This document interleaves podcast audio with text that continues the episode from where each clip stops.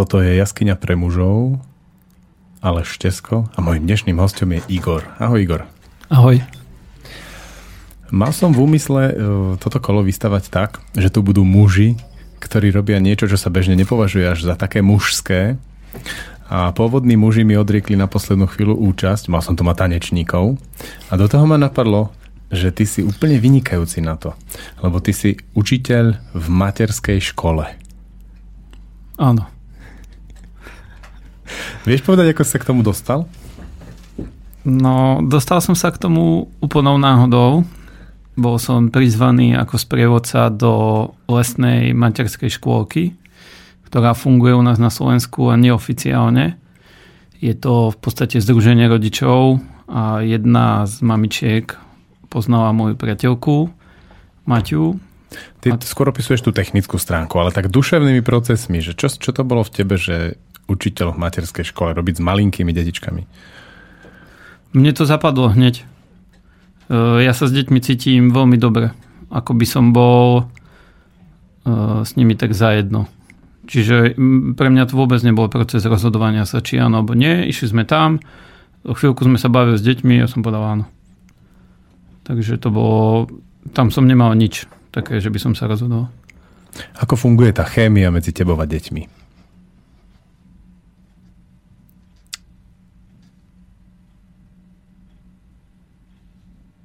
Ťažko povedať, som len svoj. Prídem k deťom, začneme sa hrať a vtedy nemyslím na nič. Neanimujem, väčšinou neanimujem.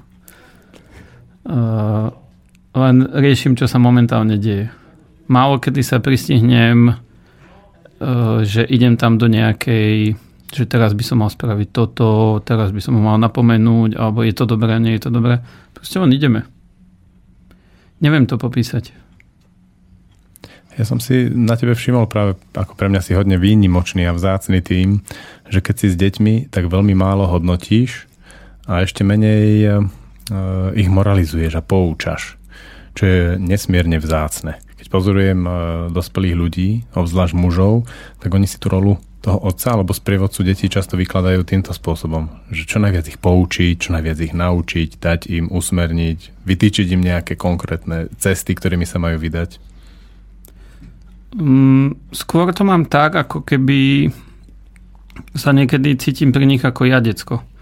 Niekedy sa mi zdá, že sa pristihnem pri tom, či je to dobre. Že ja by som tu mal byť ten učiteľ, ten, čo najviac vie, čo všetko usmerní a že e, keď som tam s niekým, s Maťou alebo s niekým iným, tak sa mi zdá, že občas mňa musí pribrzdiť. Takže neviem, čím to je. Možno som niekde zastal v určitom veku a potrebujem si niečo dohrať s tými deťmi. Dozabávať sa. A aké sú tvoje obľúbené zábavy s deťmi? Čokoľvek, čo príde. Daj, ako si sa v poslednom čase dobre bavil s deťmi? No, nedávno, to je vlastne v pondelok, sme boli v lese s deťmi a asi taká top zábavka bola lezenie na taký ako keby bál slamy po, po rôznych papekoch a strkanie sa z neho a hranie sa na to, že kto tam bude prvý, kto tam bude dlhšie. A častokrát sa pristihnem, že sa aj ako keby predvádzam pred tými deťmi. Že že spravím niečo, aby si oni všimli, že ja som v tom ako najlepší. Čo zvyknú robiť deti. Že teraz spravia salto, oni sa udrú síce, ale on je teraz ten král. Takže taká bežná zabava, hojdať sa, šplhať, strkať. Väčšinou tam, väčšinou to, pričom sa nemusí veľmi hovoriť. No tak, byť. Všimol som si, že máš celkom do seba reflexie vlastne v tých činnostiach.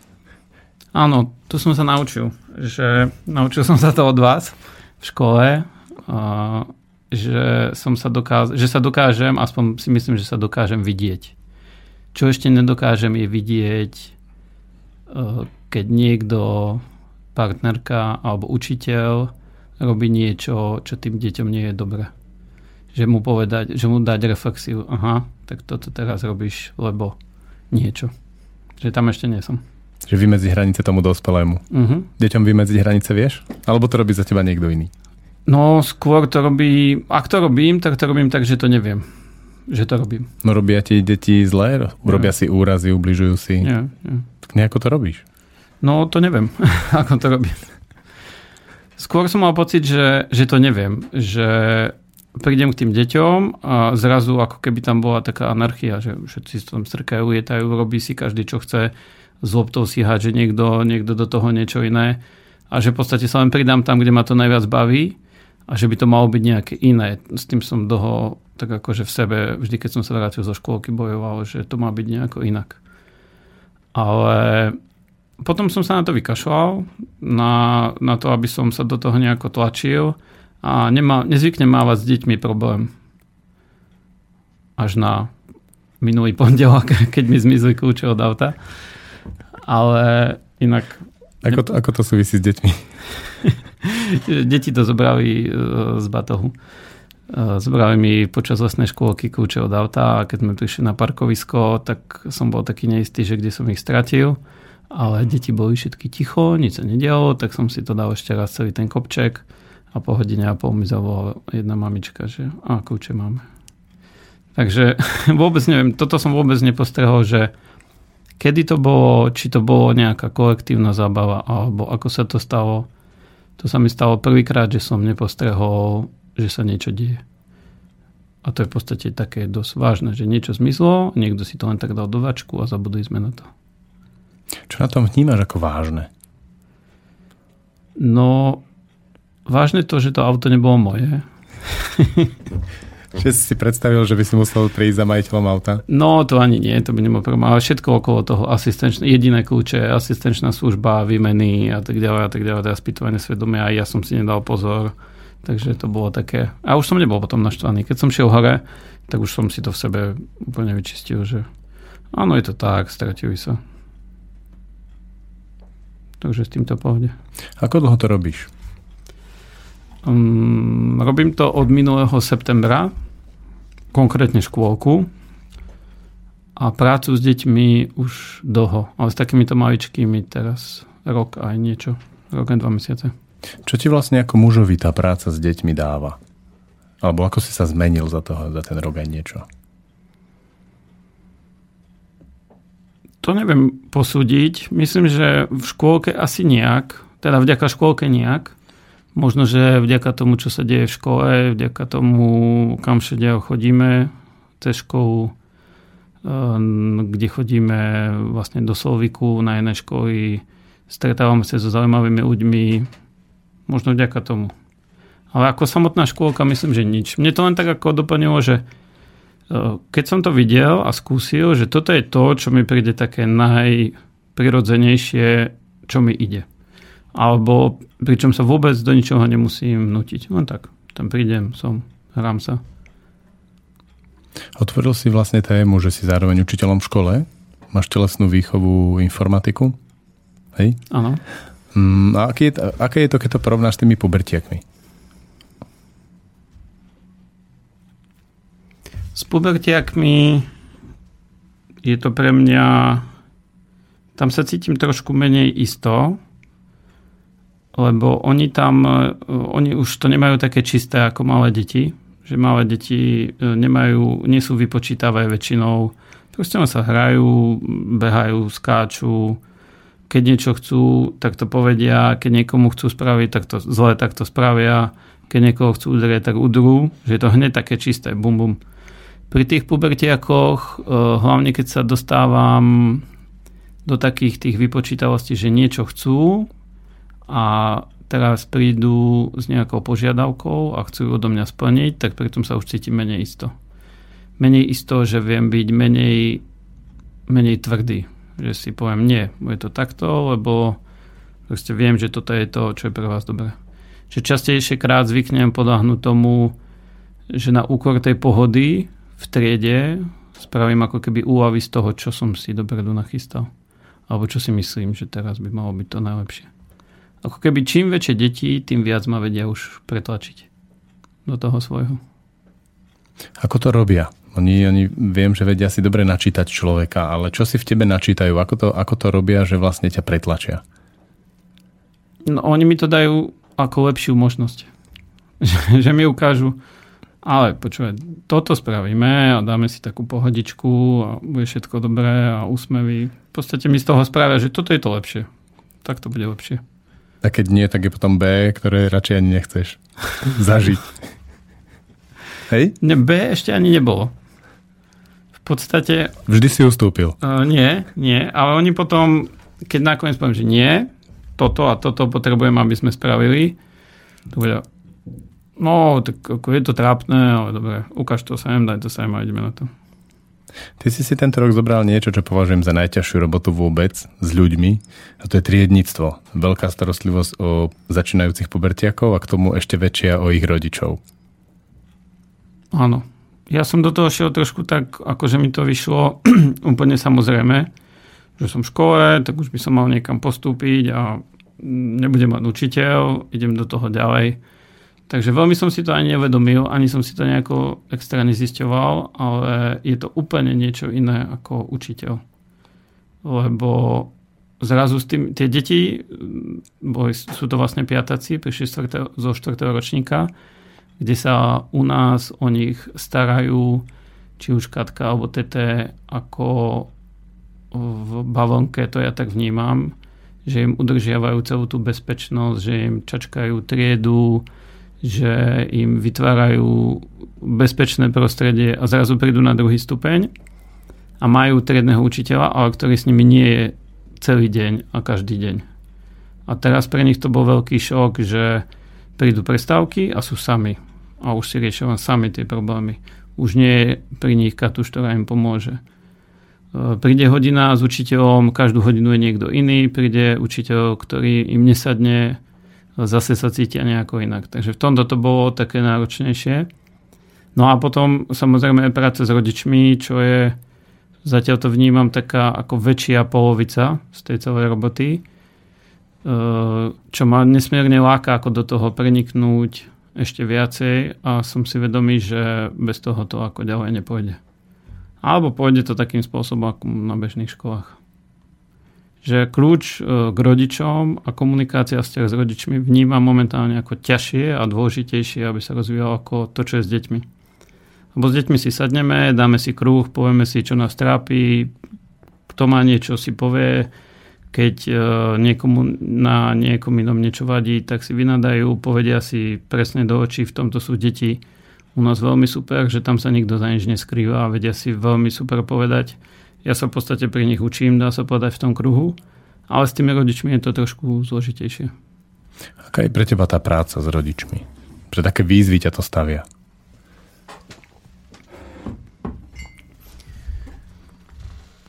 S rodičmi je to tak,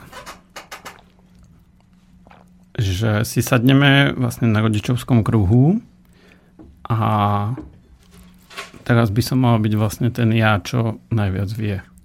Čo je pre mňa trošku taká nová úloha, aj keď ja som lektoroval a lektorujem rôzne kurzy viac ako 10 rokov, ale tam je to veľmi ľahké byť za toho najmudrejšieho. Lebo tam sa jedná o to, v čom som bol dobrý, čo som si vedel dopredu pozrieť a väčšinou, keď nie vždy, predo mňa boli tí, čo vedia trošku menej o tom. Takže tam už cez pár srandičiek a dobré formy to išlo celkom ľahko. Lenže tu sa ako keby e, bavíme o tom, čo je vlastne ako život. Čo sú vzťahy, ako je to s deťmi. A toto je téma, alebo to sú veci, v ktorých, v ktorých sa nedá akoby, ja to vnímam tak, že to sa nedá naučiť. Že to si treba akoby odžívať. No a keďže učím vlastne prvý rok, akože som triedny prvý rok, tak sa v tom cítim tak, že si to vlastne len teraz odžívam. Čiže nemám tú istotu sadnúť pred rodičov, nemám tú viacročnú skúsenosť, že je to tak a presne tak toto bude. Ja len hovorím, čo cítim a čo si myslím. Čiže v tom je trošku taká moja neistota, myslím si. Že to aj cítili rodičia. Ako to prekrývaš? Nijak. Nijak. Poviem, že ja si o tom to myslím toto, ale je to takto. Beží to zatiaľ, nebol nejaký taký závažný problém, čiže to beží celkom hladko a ja som s tým veľmi spokojný. Ale ja len vnímam tú svoju takú neistotu. keď ako vchádzam medzi tých rodičov, že teraz by som mal byť ten najdospelejší ja. Čo je pre mňa nová úloha. A pritom sa chodíš s nimi hrávať. No. Hej, hej. Dobre, pustíme si prvú pesničku. OK.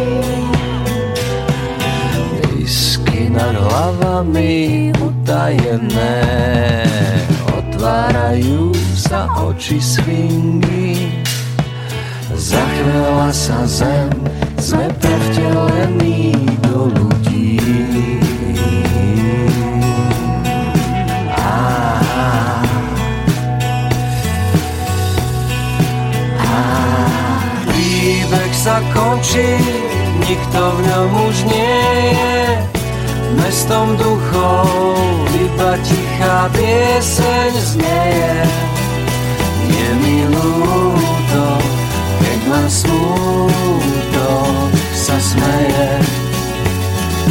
Mesiac iba mlčí, svet sleduje zblízka, len si tak vysí, nenáli sa nikam. Každý kút mesta zýva, ťažké prázdno sa naň lepí, jak sa chytiť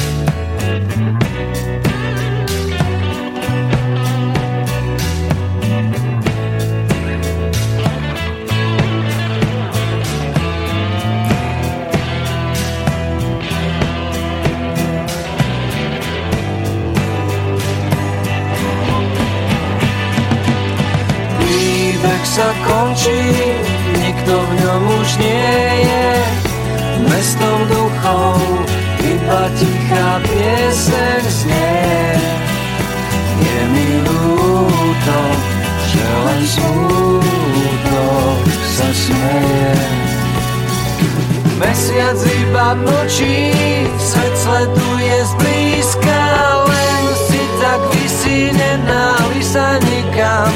Každý kút mesta zýva, ťažké prázdno sa nalepí. Jak zachytiť signál,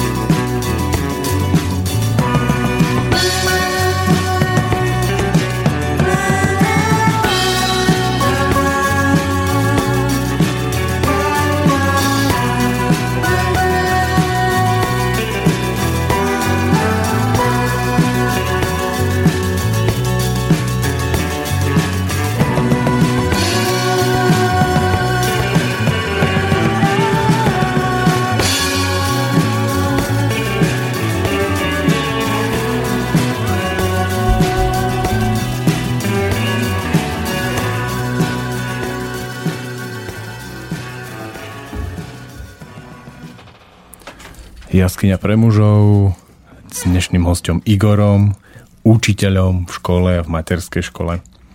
A rozprávame sa o tom, ako to vlastne je, keď muž robí prácu, ktorú robia väčšinou ženy. Ja som si všimol, že ty si hodne tak zavodov v tomto. Že teba nejak ako, až tak netrápia tie otázky, ktoré trápia často chlapíkov, mužov, keď idú do školstva a teraz je tam otázka, že ako budem živiť rodinu. Hej? Alebo je tam otázka, že nejakú kariéru vybudovať. V škole sa veľa kariéra budovať nedá. Jak, jak máš tie svoje vnútorné tlaky toho robiť niečo takéto, to, to čo väčšina mužov robí? Že či nechceme robiť niečo iné? či, či ťa neťahá niečo mužskejšie urobiť, hej? Rúbať niekde drevo, predávať niečo, zarábať kopu peňazí. No ja som mal v podstate také obdobia, kde som sa hľadal. Neúspešné podnikateľské obdobie takého naivného podnikania. Čo znamená naivného podnikania? ako srdce na dlani a každému dať všetko. ja som bol veľmi zlý šéf z pohľadu efektívnosti firmy. Takže to tak dopadlo. Ale vôbec to nevnímam tak, že by toto prvýkrát, ako keď, to, keď si to teraz povedal, som sa nad tým zamyslel a nikdy som nemal ten pocit, že vykonávam ženskú robotu. Mne to prišlo také automatické. No, pri učiteľovi vôbec nie, a v škôlke tiež nie, lebo zo všetkých strán som vlastne cítil, že pre tie deti je to dôležité. Respektíve je tam taký veľký pocit zadosť učinenia, zadosť učinenia, keď počujem potom od rodičov, ako deti opakujú tie moje blbosti, ktoré hovorím, ako spomínajú na to, čo sme robili. Čiže tam je veľké také to, čo sa asi peniazmi veľmi nedá ako oceniť, že, že som veľmi dôležitý pre nich.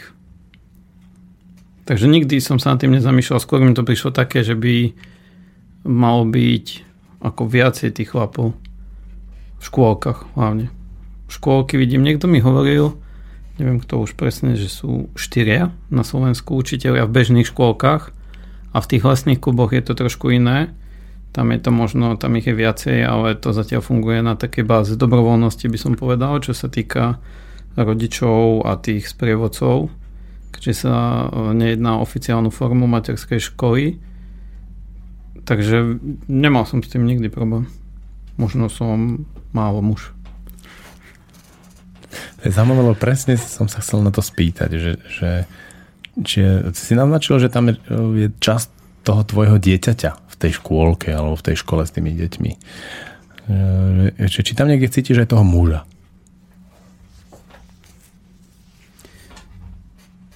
No, cítim, keď rozkladám oheň, rubem drevo, vešiam hojdačku, keď vládzem zdvihnúť to, čo nikto nevládze, keď viem výjsť tam, kde nikto nevíde keď tam majú ten, deti ten rozmer taký iný ako ženský pri tých blbostiach a tak. Hm. Majú tie ostatné ženy alebo kolegyne pri tebe šancu? No, deťom doplňajú to, čo by som ja im vedel, nevedel dať. A niekedy ja sa veľakrát teda pozastavím, najmä keď vidím Maťu, že že ako dobre, že tu je. Že toto, toto by ma nenapadlo a toto by som nevedel naplniť takéto pomojkanie, to materské prijatie, lebo naozaj máme deti, ktoré majú aj 2,5 roka, že sú to v podstate také miminka ešte, že na nich možno, že tá, tá mužská, tie mužské veci, ktoré sa tam dejú, ešte nemusia byť v prevahe. Takže áno. Toto je zaujímavá otázka, lebo ty vlastne robíš tú škôlku so svojou partnerkou. Aké to je robiť so svojou ženou? Veľmi dobre, zatiaľ. No my tam častokrát prichádzame s takými nastaveniami, že niekedy sa nám podarí ráno ešte predtým do niečoho vhupnúť, čo treba doriešiť a nestihneme to. Takže častokrát v tej škôlke sa nám to práve vyčisťuje, Akože prídete do tej škôlky trošku pohádaný a tak? Áno. A niekedy aj v škôlke sa nám stane, že v niečom si nerozumieme, povieme si, ale to myslím si, že je dobré pre tie deti, že to nie je také umelé, že oni vidia to, ako to naozaj funguje a že sú tam naozaj také situácie, keď si aj povieme, aj radšej sme sami s deťmi niekde ako spolu a že sa to v rámci toho dňa vyvíja a zatiaľ to vždy skončilo tak, že to bolo dobré. Happy endom. Hej, happy endom. Ak to dá tak povedať, tak skôr by si vnímal, že tá práca, tá škôlka sa potom prenáša domov, alebo ten domov sa prenáša do tej škôlky pocitovo, pocitovo s tými problémami a s tými konfliktmi a s týmito vecami? Skôr je to také za jedno. My sa hráme doma ako škôlky. nie, e, nie, zo škôlky sa neprenáša určite nič. A do škôlky, keď sa niečo prenáša, tak je to uh, také, čo deti dobre, že vidia, si myslím. Daj nejaký príklad. Fú, to ma takto na rýchlo nenapadne. Nejak z posledný, ktorý si zažil. Včera bol pondelok. No, to, to bolo úplne hladučké včera. Včera nebolo nič. Včera sme sa bavili, smiali, objímali s Maťou, s deťmi, so všetkým. Včera to bol úplný raj. Tak akože raj bez konfliktov, veď potom sa tam nič nenaučia. jo, deti majú medzi sebou konflikty. Že my sme to mali veľmi hladké, čisté a boli to také ako maličkosti, že uh, ideme teraz všetci spolu na výpravu do lesa, bol môj pokyn Maťa nie, dopečieme si tu rošteky a potom pôjdeme na výpravu do lesa. A je tam teraz také, že ideme to tlačiť, alebo to nejdem, teda idem to ja tlačiť, alebo to nejdem tlačiť. Uh, ja som vždy, doteraz mal vždy taký pocit, že sa idem, čo sa týka školy, škôlky, od mati učiť. Že prichádzam tam, v podstate vyberám tie svoje nejaké veci, ktoré ma bavia, s deťmi sa zahrám a to ostatné ma naučí Maťa.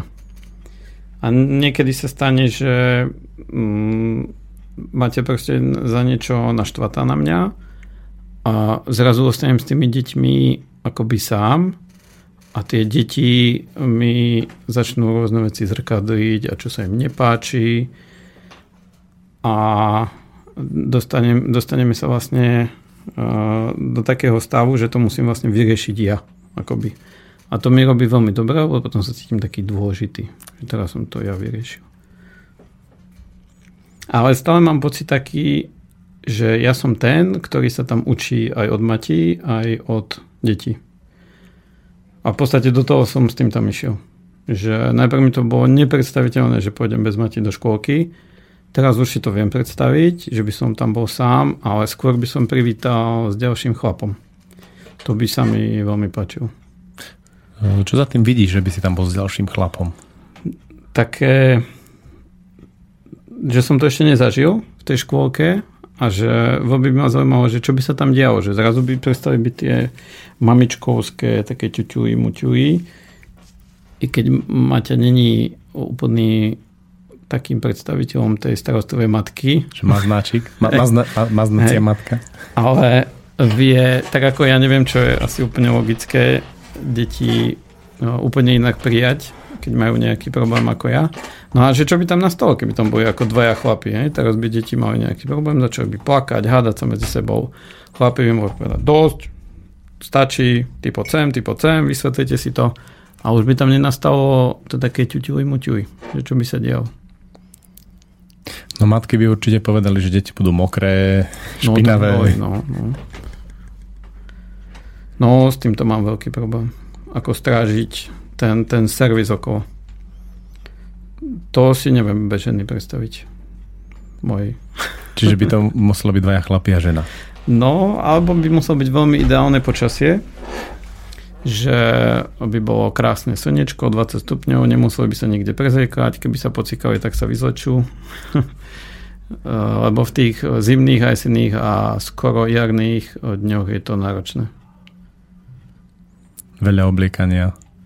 No, ten vedieť všetky veci na kope, vedieť, koho sú tie veci, vedieť, prečo nemôže mať také pančuchy, ale iné, prečo je dobré mu skontrolovať ponožky a tak ďalej. To sú také nové veci pre mňa. Na mojej cere som sa to učil vlastne ako keby z YouTube.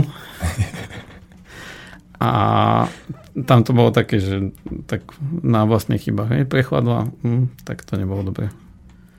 Ale tu už je to iné, lebo súvisí to aj so spokojnosťou potom tých rodičov. Ja to riešim len z pohľadu spokojnosti detí, čo nie je vždy celkom ideálne. Že je šťastná, smeje sa, čo na tom, že behá bosa po snehu, hej, alebo niečo také. Ale tie, tie dôsledky skôr vidia ženy. A to je dobré. To je práve veľká otázka, ako to je s, tým, e, s tými dôsledkami. Že či to tie ženy vidia, alebo to tie ženy priamo urobia tie dôsledky. Mm, nemáme to vyskúšané. No. Že vyskúša to naozaj tak riadne po cigánsky a že zrazu by sme mohli zistiť, že deti neochorejú. Ako, ako to robili tí chlapi, he, s tebou nebaví sviet. Aj, aj. Je to možné. Lebo, lebo tam nie je nikto, na koho, pre koho by bolo zaujímavé, že oni ochorejú. Áno, je, verím tomu, že by to tak mohlo fungovať, ale na týždennej škôlke, aj pobytovej. A keď chodia domov každý deň, tak tam si to s tou maminkou áno, užijú. No. Že bolí ma nôžka. Áno, no uh, tam my vlastne v tejto škôlke, lebo to je trochu špecifické, lebo keď dáva dieťa, rodič dieťa do lesnej škôlky, tak v podstate ako keby aj seba vystavuje takej výzve nie je to bežná škôlka, nebudú tam postielky, perinky, desiata pravidelná a tak ďalej, jedlo je improvizované, môžu zmoknúť a tak ďalej. Čiže tam veľakrát sa stretávame s tým, že dieťa alebo deti viaceré neprídu 3-4 krát po sebe. Je chorý, zavolá, je chorý, je chorý. Ale potom vlastne, keď sa to rieši, tak je to vždy o tých rodičov. A toto tiež neviem ešte veľmi vychytať. Na to je super Maťa, že zavolá mame, zavolá otkovi, tak počúvaj, ako to je. Je to naozaj o tom dieťati, alebo je tam nejaký strach rodiča, poďme sa o tom porozprávať. A obyčajne sa veľa tým zmení. A čo bolo pre mňa úplne nové, také najúžasnejšie je sledovať tie odchody detí do škôlky, takých tých veľmi plačúcich od svojich mat- matiek, alebo celá väčšinou matiek. Veľakrát tam boli také scény, že som chlapca trhal z auta od volantu, že to bolo, vypadalo úplne strašidelne. Uh, Mamina zašla za roh, to nebolo otázka minút, to bola otázka sekúnd. Chlapec sa pozrel na deti, pozrel sa na nás, bum, nič mu nebolo. A to sa stáva veľakrát, to je úplne úžasné.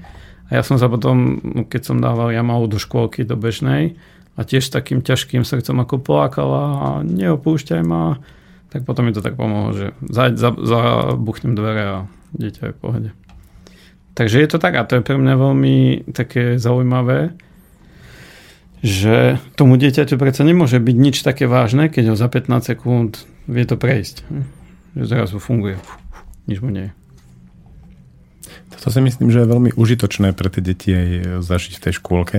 Taký ten jednoduchý pragmatický prístup, ja to vnímam teda viacej školu, kde ako chlap prídem, vidím, že dieťa plače, zhodnotím jeho fyzický, duševný stav, všetko v poriadku, trošku si započúvam ten pláč, je trošku hysterický, tak viem, že asi to dieťa niečo skoro očakáva, ako že by naozaj niečo potrebovalo. Taký to ten mužský pragmatizmus. Že nič mu nie je, čo, však nekrváca. Mm. Väčšinou to tak je, že mu nič nie je. Aspoň z tej skúsenosti. Áno, v škole tiež sa s tým viacejkrát stretávame. Už nie pri tých pubertiakoch, ale pri malých deťoch preto som veľmi rád, že mám možnosť učiť vlastne celú plejadu od škôlky, prvého stupňa, druhého stupňa. No a kým som... občas robil... dospelých. Áno, a kým som robil tú robotu, tak občas dospelých. Mal som taký týždeň pred rokom asi na jar, že v jednom týždni som učil škôlku, prvý stupeň, druhý stupeň dospelých a mali sme taký projekt pre dôchodcov. Čiže som išiel od 2,5 do 86 rokov. To bolo veľmi zaujímavé. Daj nejaké postrehy z toho týždňa. No najľahšie sa robí e, s tými najmenšími a najstaršími. Tí e, najmenší idú úplne živo, zdravo, e, priamo, bez nejakých, tam nemusím sledovať nič, tam proste vidím, je to takto a konec. A tí najstarší už idú s takým, že všetko je dobré. Že ako keby tým vekom už aj tie bloky, ktoré si nesieme počas života, že nemôžem sa ozvať, lebo ja neviem čo, že musím robiť iba to, čo mi povedia, to, čo mi lektor nakáže, nemôžem odísť len tak, to, čo si bežne ako v tých kurzoch zažívam, tak tí úplne tí najstarší, tí najbližšie smrti už to nemajú. Už si už prídu s takou veľkou rozvahou, s takou... Ja som nezažil žiadneho takého um, padoucha, takého mrzutého, že by mi to niečo narušalo. Pubertálneho dôchodcu. Aj takých láskavých, takých, že si sadnú, potrebujú 5 krát niečo vysvetliť, hoci kedy sa sami postavia, odídu, hoci kedy povedia, čo chcú. Takže tam už to bolo zase také že veľmi živé. Že už sme sa nehrali na nič, ako s tými dospelými, kde sa hráme, že si dám košelu, že sa nejako slušnejšie oblečiem a že ja som ten lektor a oni sú tí poslucháči, ale tam už sme sa s tými staršími na nič nehrali. Tam už som bol, neviem čo, vnúk. Hej, vnúčikovi sa všetko toleruje. No. Máš nejaký postreh práve k, tomu porovnaniu treba tých eh, pubertiakov a tej strednej generácie? S tými mladšími? Áno. No, je mi niekedy ľúto, keď na tých pubertiakoch vidím, vidím to najmä po tom, čo som už druhý rok u nás v škole, že sú ako keby zabrzdení rodičmi, aj keď sú bez nich, bez rodičov. Že tam strašne vidieť to, že niečo nezdravé sa s nimi dialo, či už v škole alebo doma a nevedia sa presadiť, nevedia povedať, nevedia sa pozrieť do očí, nevedia také tie bežné veci, čo ja považujem za úplne zdravé a samozrejme. Čo sú pre teba také bežné veci, čo ty považuješ za zdravé a ne, nejde im to až tak? No, no. Čo, no vidím to, viem to teraz porovnať. Keby som nebol u nás na škole a učil povedzme niekde inde, tak možno, že sa s tým vôbec nezaoberám a nevidím tieto veci. Ale teraz to vidím, že tie deti ja sa cítim lepšie, keď mi na hodine dieťa vykríkne, ale neviem čo, mňa to nebaví, hej, alebo niečo. Ako keď tam má čumieť do niečoho, sklopiť hlavu a ísť ako do seba. A veľakrát na tej komunikácii s deťmi, eh, keď vidím, že prídu eh, do nejakej situácie s dospelými a je tam takéto prehnané ďakujem, prosím, úctivo, že to nie je ich. Ako keby sa správajú podľa niekoho iného, že nejdu podľa seba. Tak to je taký ako... Čo im to podľa teba berie do života?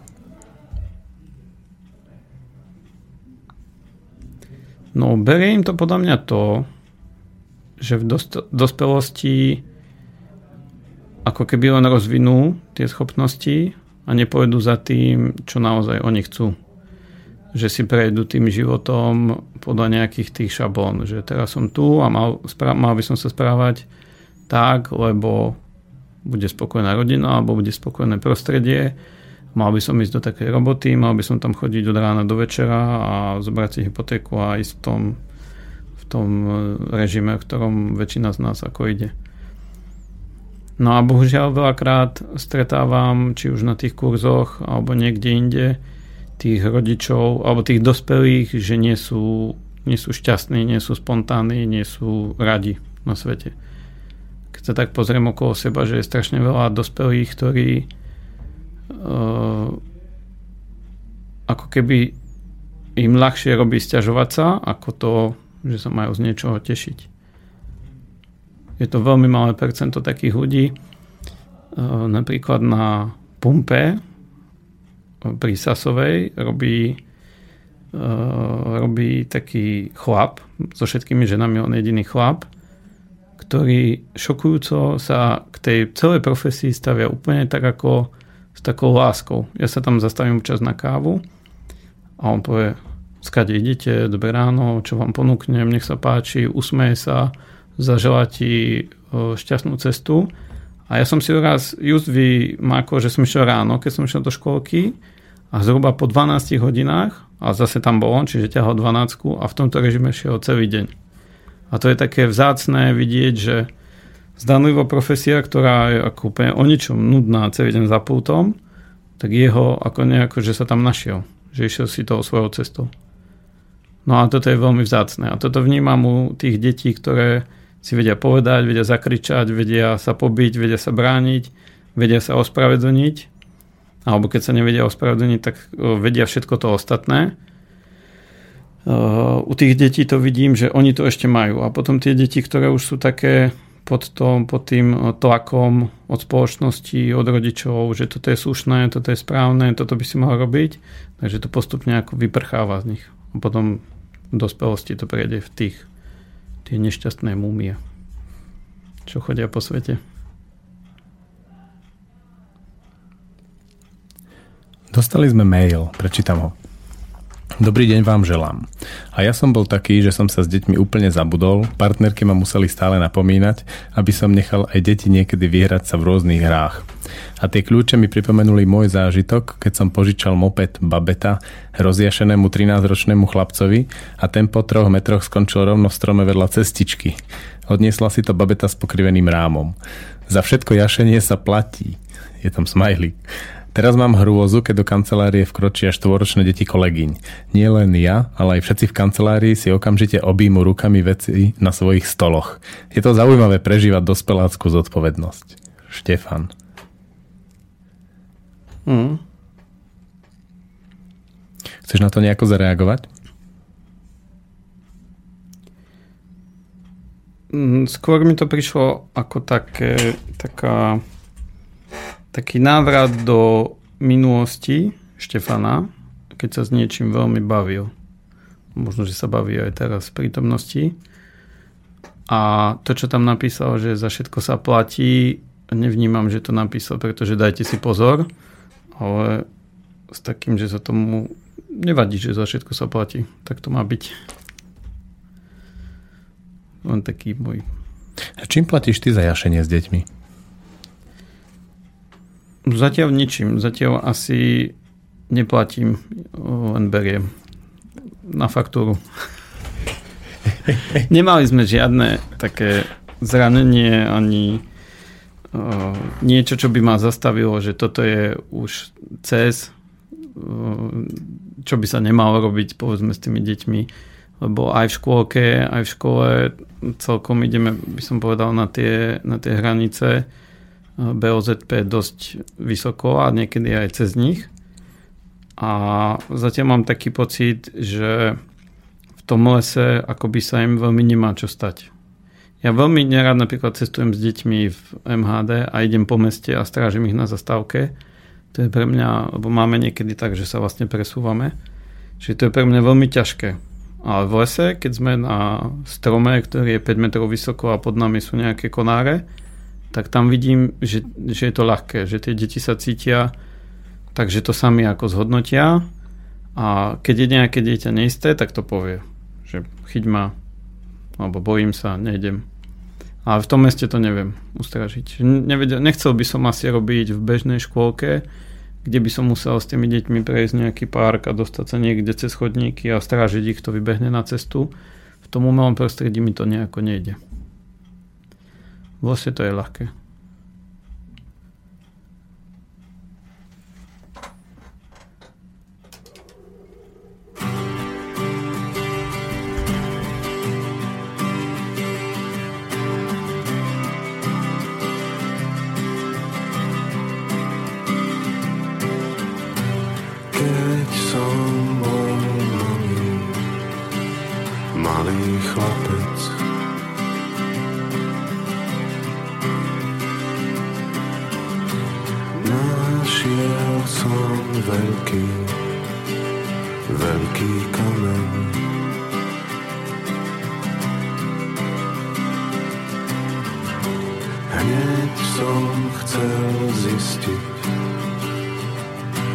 betálne letí.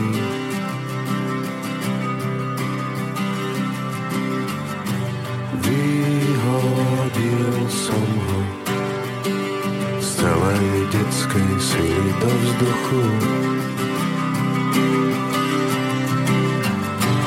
Úprene som sa díval pred seba a čakal, kým dopadne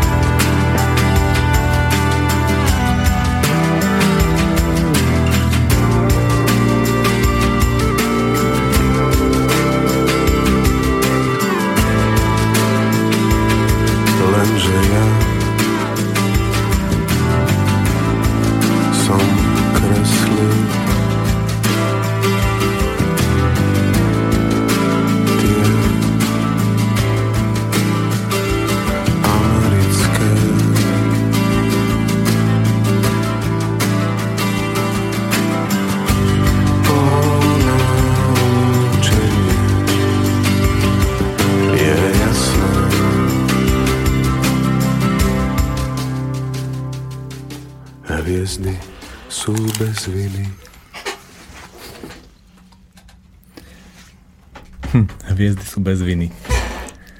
Teraz som bol na Ďumbieri a bolo veľmi, veľmi pekne vidno. Tam je málo svetelného smogu a to som si náramne užíval, lebo na Slovensku je svetelného smogu celkom dosť skoro všade. A bola zaujímavá chvíľka, lebo som si urobil so ženou takú psychohygienu. To je- Tiež spolu robíme. A potom niekedy mám potrebu bez detí niekde odísť s ňou a e, iba tam byť. A viem, že keď tam iba budem a nebude tam žiadna iná zábava, tak sa zrazu otvoria veci, ktoré medzi nami dlhší čas rástli a tak, takom z bariéry a zábrany a potom sa to otvorí, potom sa veľa plače, kričí, hnevá a háda a potom zrazu sa dobre dýcha mne. Ako to máte vy? My s Maťou? Mhm. Keď ste stále spolu, hej, veľa riešite, ale v podstate vždy v nejakom pracovnom režime. Viete si nájsť nejakú chvíľu pre seba, kde naozaj ste iba sami dvaja? Vieme si nájsť chvíľku pre seba, ale nepamätám si, že by sme boli tak dlhodobo. To by som si veľmi skúsil, veľmi rád. Že ideme na povedzme dva dní alebo deň a noc ráno sa vrátiť. Obyčajne väčšinou sme s deťmi a v rámci toho dňa, keď, alebo týždňa, keď e, víkendu, keď deti nemáme, tak je veľmi veľa povinností, ktoré e, najmä ja teda, ktoré doťahujem a je to také mm, častokrát také strnulé. Ale veľmi sa mi páči, keď ideme niekde len tak do mesta. Do kina. Prejsť sa po meste. Uh, alebo len tak niekde autom. Vnímam to tak, že ako necítim v sebe zatiaľ vyslovene potrebu, že by sme museli mať nejaký dlhý čistiaci úsek, seba čistiaci úsek, bez ktorého by nám to teraz ďalej nešlo. Zatiaľ sa nám darí v rámci tých vecí, ktoré tých procesov, a ich veľa, samozrejme, uh, si to vyriešiť ako v priebehu. Niekedy, niekedy skôr, niekedy pozdejšie, a niekedy najmä vďaka mne to trvá z takej tej či ješitnosti, či z čoho mužskej dlhšie ako by muselo. Za poslednú dobu som si veľakrát na sebe všimol, že keď riešime nejaký konflikt, tak tam ide veľmi, veľmi silná taká advokátska obhajoba, ako keby som si potreboval v niečom sa ubezpečiť, že ona je tá šipnutá a ja som úplne v pohode a nemám tu, ja, z mojej strany nemám čo riešiť a vlastne musím sa postarať o ňu. A potom, keď sme sa tak zamysleli na 15-20 minút, tak mi to celé vlastne došlo.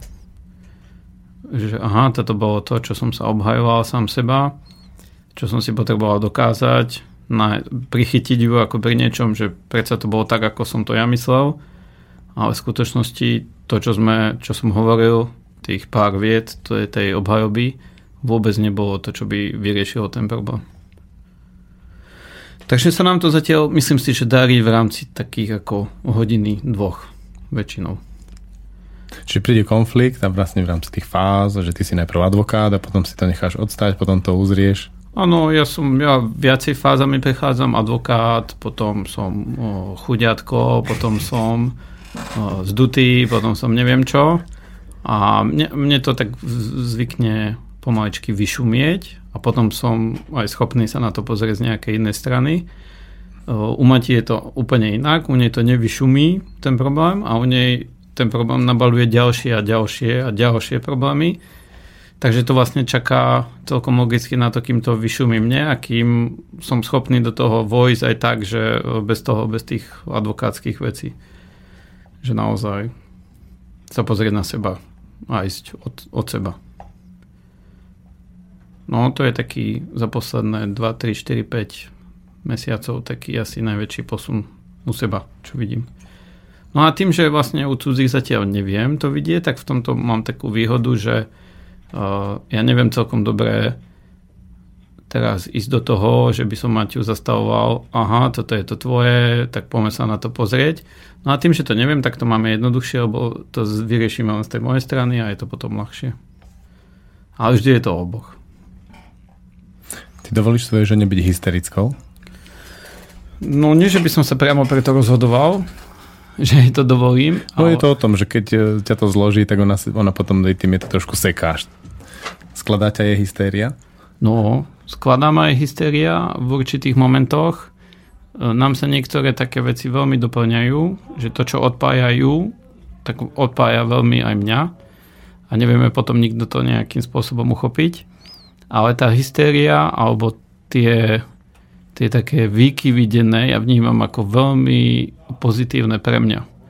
Že ja sa vlastne každým tým, každou tou hystériou veľa naučím o sebe. Bohužiaľ zatiaľ len o sebe. Toto znie tak hodne formálne. Pokiaľ to ne, ne, ako nevysvetlíš, tak je to až skoro neuveriteľné. Hej, je to také, no ako keď niekto hovorí, že uh, že celý život s mojou ženou je sex vynikajúci a nikdy to nebolo inak. Amen. Čo mimochodom tiež je tak. Ale uh, ja som si to iba za posledné mesiace uvedomoval a uh, možno je to aj tým, že nie som vlastne zatiaľ schopný ako liečiť v tých konfliktoch Maťu. Čo sa učíš z tej hystérie? No, vznikne nejaký problém. Aj teraz ten, tým problémom ide na mňa. To môže byť úplná blbosť. Hej. Nepoložil som, ja si teraz vymýšľam, si nič také konkrétne asi nespomeniem, nepoložil som lyžičku tam, ako som mal a na tej lyžičke veľmi záležalo. Hej, lebo je to podstatná lyžička, ktorou sa najlepšie je a niečo podobné. je taká blbosť. No, jablko, napríklad som si spomínam teraz jablko. Zjedol som posledné jablko. Hej. Čo by ma v živote nebol napadlo, že môže byť problém. Obrovský problém, na ktorý sa nabalilo Eh, neúcta, že na všetko seriem, hlavne teda na ňu, že mi je to všetko jedno, že som si vôbec neuvedomil, keď som ojedol a pre mňa je to ako keď my, ako keď my mimozemšťanovi hovoríme, či chce, ja neviem, také písmenko alebo také a vôbec ich nepozná. Vôbec neviem, o čom vtedy hovorí. No a u sa to veľmi rýchlo preklopiť do toho, čo si ja vlastne vezmem, že teraz mňa niekto dogobáva ja som ten ja som ten debil a všetko, čo som spravil na hovno a vôbec nemá nič ďalej robiť význam, lebo aj tak to bude na hovno, tak sa zdujem, ako dostanem sa do takej fázy, že takého tichého zabijaka, že tým močením a ignoráciou je akože idem ublížiť. To mi trvá chvíľku, no a potom, keď to vlastne prejde a máte stále hlbšie a hlbšie a hlbšie, tak potom si viem uvedomiť v tej chvíľke vlastne v sebe, že áno, bolo to tak a stačilo možno nejaké gesto, stačilo slovo, stačilo niečo iné a nemuselo to tak byť. A toto je moja, ako vnímam to ako veľká slabina, že keď na mňa niekto niečo tlačí, že teraz toto musíš spraviť a takto sa musíš zachovať, tak to už nespravím. Že je to také, že s tým veľmi ako zápasím, by som povedal. Že áno, všetci vieme, ako by to malo byť, ale v tej chvíli nikto nie je schopný to tak spraviť. Takže to, e, to je to, čo sa vlastne učím. Že mi to vlastne ona len ukazuje. Že je to niečo, čo nie je asi mužské, chlapské, utiahnuť sa do seba a zdúť sa a spraviť zo seba obožiaka alebo niečo podobné. Že by sa to malo riešiť asi nejako inak ako v stredoveku. Čiže jaskyňa je trošku stredoveký model. Že stiahnuť sa do jaskyne a teraz tam počkať, čo sa udeje. No, to celkom sedí, lebo moja žena tiež hodne oceňuje, keď sa som ochotný stretnúť v tých konfliktoch s ňou a len sa niekde utiahnuť. Takže možno to znie tak ako ideálne, ale ani zďaleka to nie je nejaká prechádzka rúžovou záhradou. A od momentu, to bolo asi pred dvomi rokmi, keď mne sa stala taká vec, a to mi povedala tvoja žena, terajšia, tak veľmi ľahko a veľmi jednoducho, keď som vchádzal, vlastne prichádzal do školy a celé som to nechápal, že prečo tu teraz sedíte a rozprávate sa o niečom, po čom sa niekto za 5 minút rozplače a čo má koho byť do toho, že ja neviem, mňa štve, že moja žena nevysypá smeti alebo niečo podobné. Tak som to vôbec tomu nechápal. Bol som v tom taký úplne zmetený, že ako na čo takéto veci máme robiť a že, že sme v škole a niečo podobné. Tak ona tete vtedy povedala, že áno, je to tak, že teraz sa ti to zdá také úplne ako, že tomu nerozumieš. Ako by tú cestu ona predo mňou vlastne prešla, tak nerob nič, vykašli sa na všetko, vôbec nič, ako nesnáša do niečoho vojsť, do žiadnej metódy, vôbec sa netráp tým, že nerozumieš rozhovorom, ale správ jedno, že pozoruj seba. Že pozoruj sa, že čo ti robí jednotlivé situácie, ktorý, s ktorými máš problém. Ako sa cítiš, ako by si sa chcel cítiť. No a to bolo pre mňa taký ako vstupná brána, že od tohto jednoduchého takého pokynu, od TT som sa potom ďalej vedel ako odvíjať. Že vlastne zatiaľ riešim len seba. Pre mňa je veľmi príjemné v tomto rozhovore s tebou sa rozprávať, pretože máš obrovskú mieru sebareflexie. A tým pádom každú otázku, ktorú vlastne riešime, riešiš hodne cez svoju skúsenosť, cez svoje zážitky a vieš veľmi citlivo si navnímať sám seba. A to je pre mňa hodne vzácne. Takýchto hostí veľa nemám. Díky. no, tak ako okrem toho, že je s tým kopa bolesti, tak je s tým aj kopa užitku v tom, že človek naozaj sa vie hýbať z miesta. Nemusí možno celé roky niekde kvásiť. Mm. Pre mňa je zaujímavé na tvojom živote sledovať e, aj tie paralely so mnou, ja som nezažil takú tú kaubojskú mladosť toho, toho inzitného podnikania s dlaňou na srdci. Teraz zažil asi dva dni a po dvoch dňoch som zistil, že to nie je moja cesta. Nebuchal som do toho tak, že by som musel dlhšie.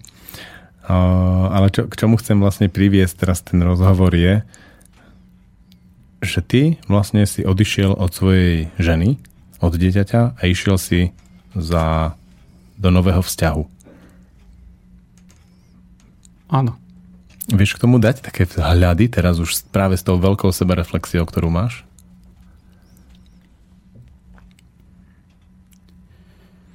No, je to momentálne to dosť ťažké ešte stále. O, najmä s ohľadom na dceru, lebo tam vlastne prebiehal taký, taký boj, že ja musím vlastne tú dceru zachraňovať aj napriek tomu, že žijem vo vzťahu, ktorý nefunguje a možno, že niektoré veci a nie, že možno, že určite niektoré veci, ktoré v tom vzťahu nefungujú, nefungujú aj vďaka mne a neboli sme to schopní uh, s bývalou manželkou riešiť z viacerých dôvodov. Takže ja teraz vlastne musím tú dceru zachraňovať a musím tu byť. Musím tu byť v tom vzťahu nefungujúcom pre ňu lebo je to niečo, že ona by sa tam, ja neviem, cítila zle, alebo že ma veľmi potrebuje, ale skôr je to také, že sa mi zdá, že tú dceru som tým ako zaťažoval. Že som, že sa stala pre mňa ako stredom toho vesmíru a nebol som schopný vnímať tú manželku ako ženu, ktorú ľúbim a ktorá je pre mňa milenkou, ženou, inšpiráciou, múzou, všetkým tým, čo zvyknú byť ženy pre mužov. Čiže bolo to také veľmi uh, ťažké rozhodnutie a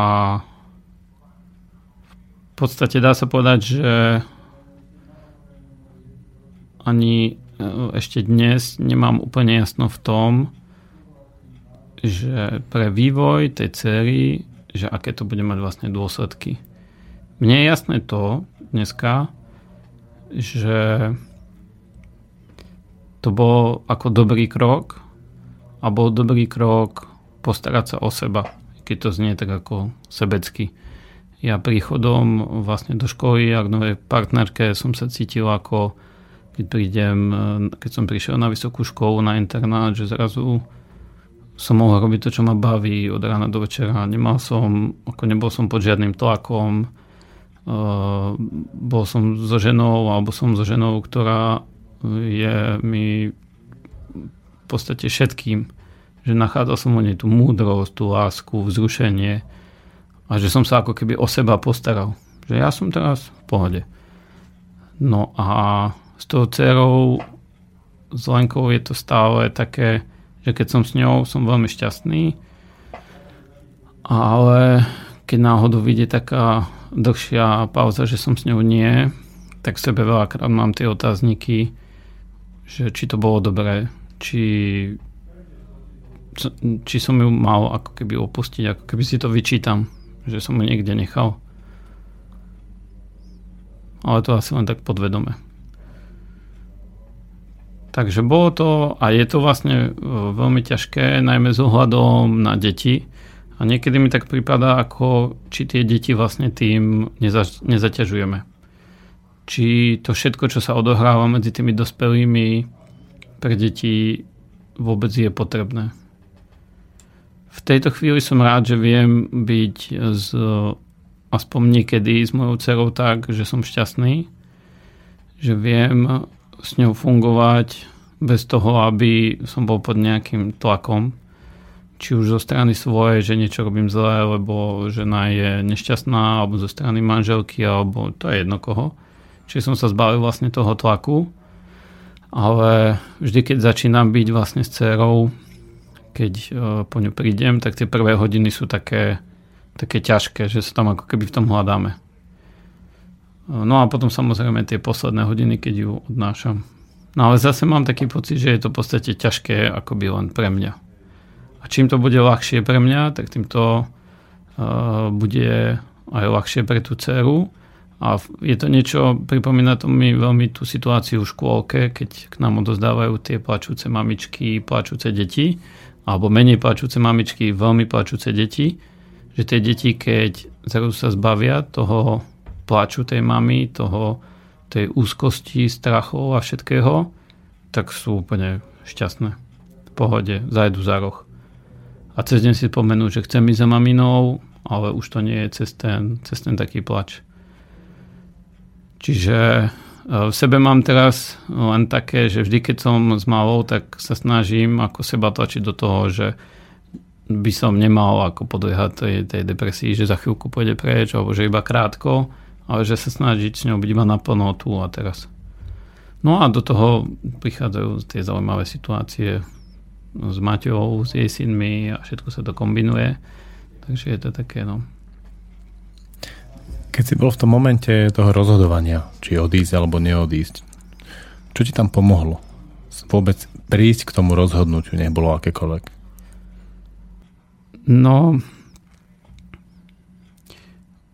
mne to teraz celé ako s odstupom času príde tak, že som sa ani veľmi nerozhodoval že ako keby sa to stalo nejako za mňa.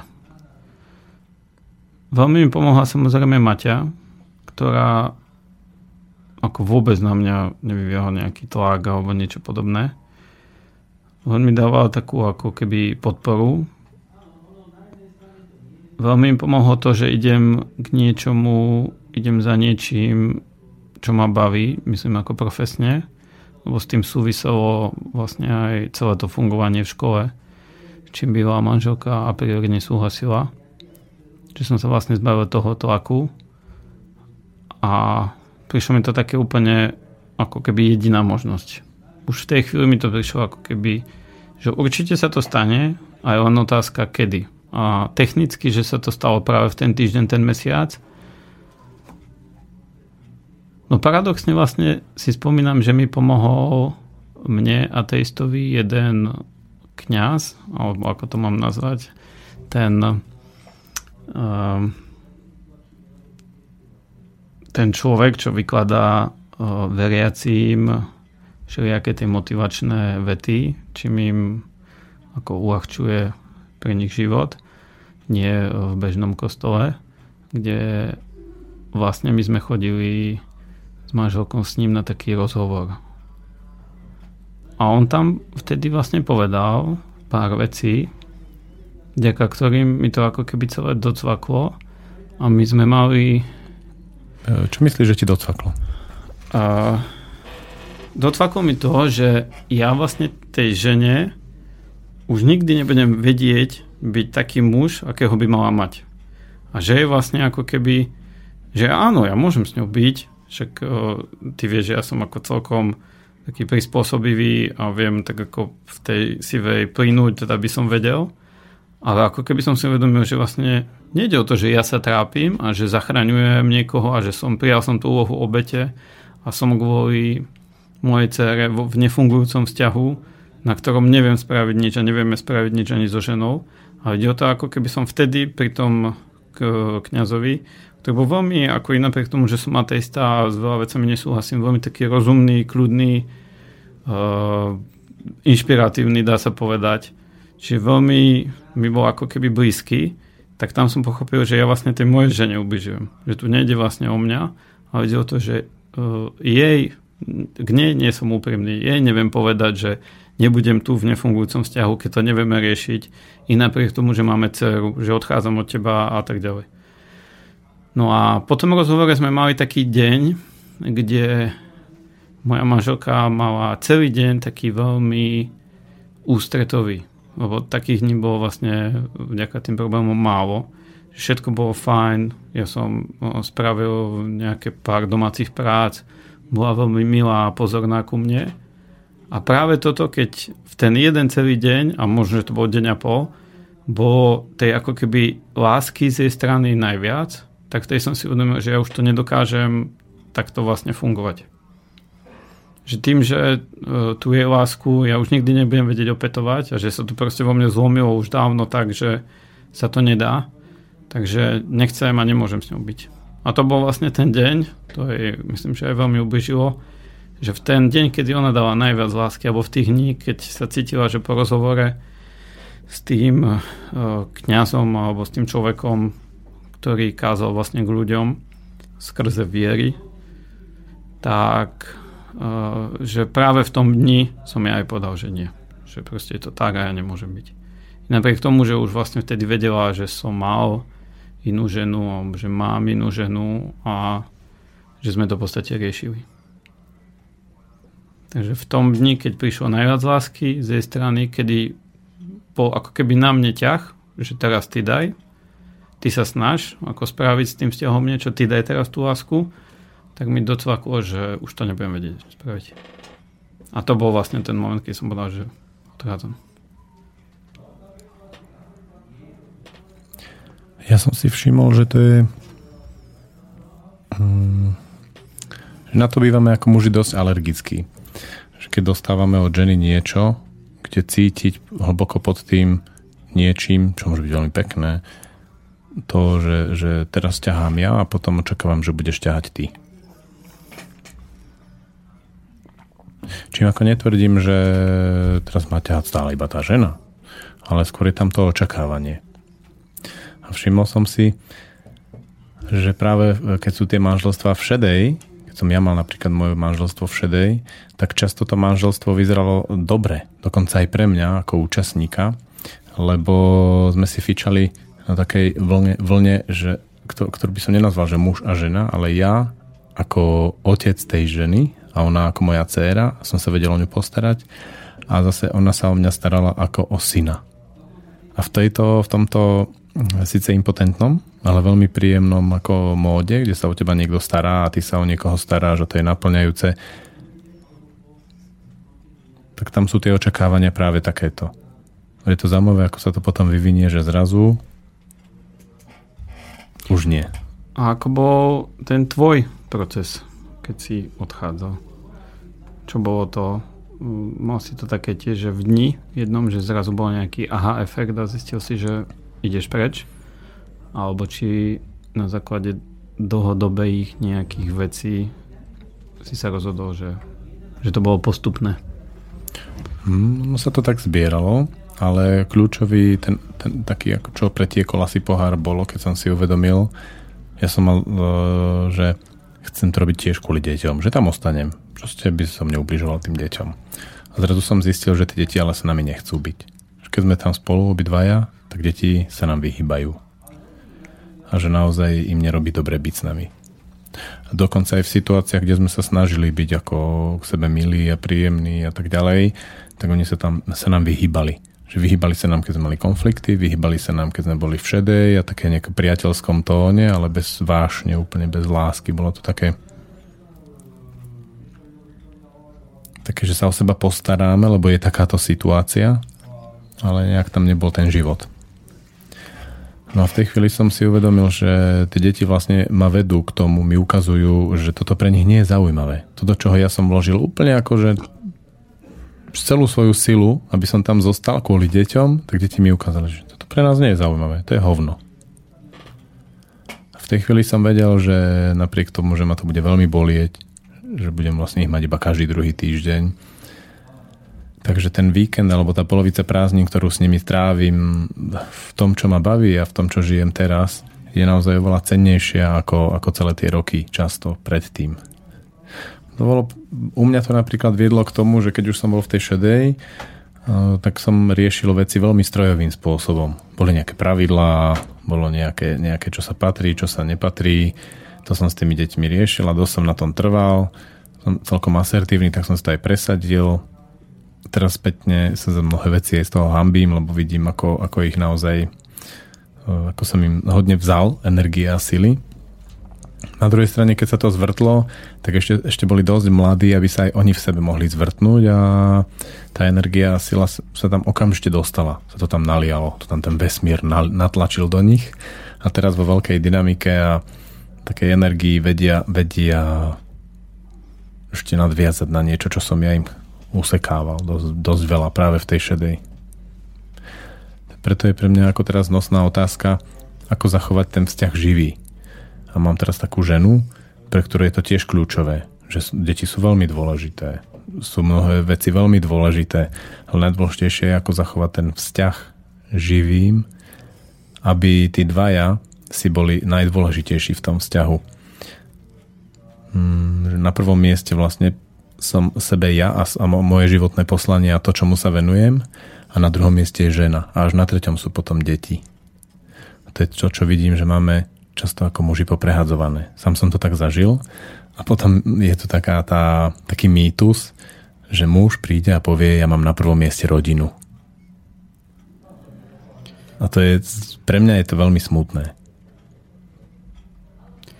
Áno, ja lebo som... to tak, lebo, ešte chcem dokončiť, lebo to tak nie je. Lebo ten muž to tak nemá.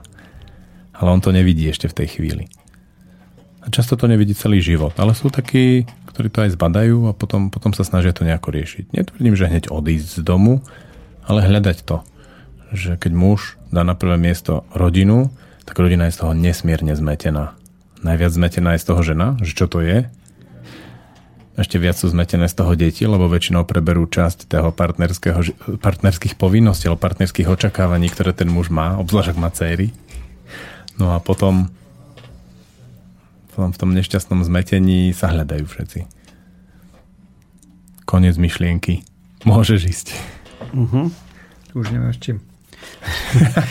uh, boli sme nedávno v Čechách na takom peknom školení alebo workshope Tomáš Heisler to viedol, volá sa to Nájdete si svoj dúlek, v zmysle dúlek ako jamka, že každý by si mal, ako keď guličky zapadajú do rôznych jamiek, nájsť tú svoju jamku, kde sa cíti najlepšie.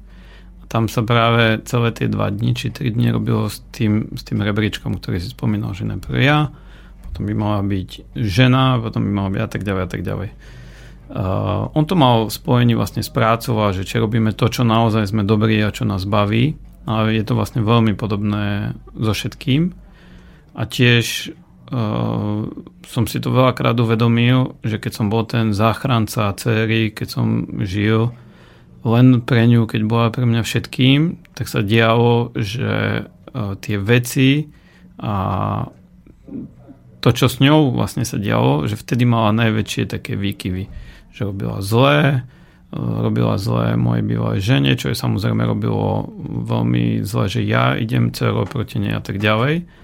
Ale to bol len tým, že zrazu sme sa dostali potom do takej hry, že ja som tu len pre tú dceru a dcera je pre mňa stredom vesmíru a tým najdôležitejším, čo v živote môže byť.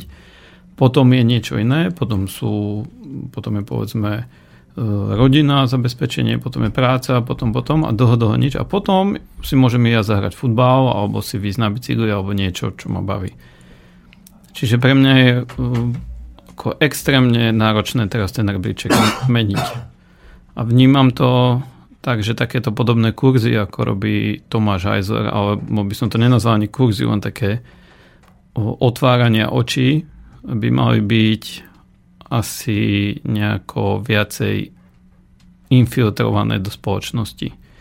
Len stačí to, aby to tí ľudia začali vnímať a vidieť, že najdôležitejší si ty a keď budeš pre seba najdôležitejší, tak môžeš byť potom silný muž, silný otec, učiteľ, čokoľvek. Čiže ja presne žijem vlastne teraz v tomto procese, že seba keď pomalým, pomalou cestou sa snažím v tom rebríčku posúvať vyššie a vyššie a snažiť sa byť spokojný s tým, čo robím, s tým, čo žijem a vnímať sa ako, že ja som ten dôležitý. Ešte som sa chcel niečo dôležité spýtať, teda ani dôležité ako zaujímavé, ale to mi už ušlo, tak si možno spomeniem.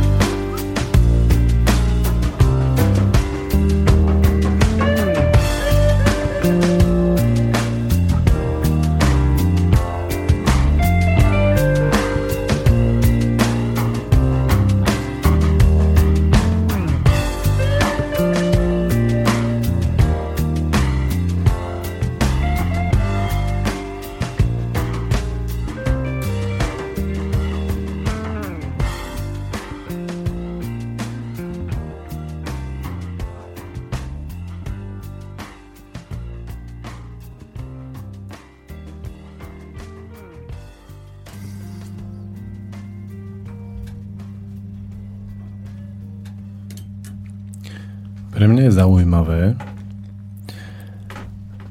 že ty si splodil dieťa vo veľmi podobnom čase ako ja.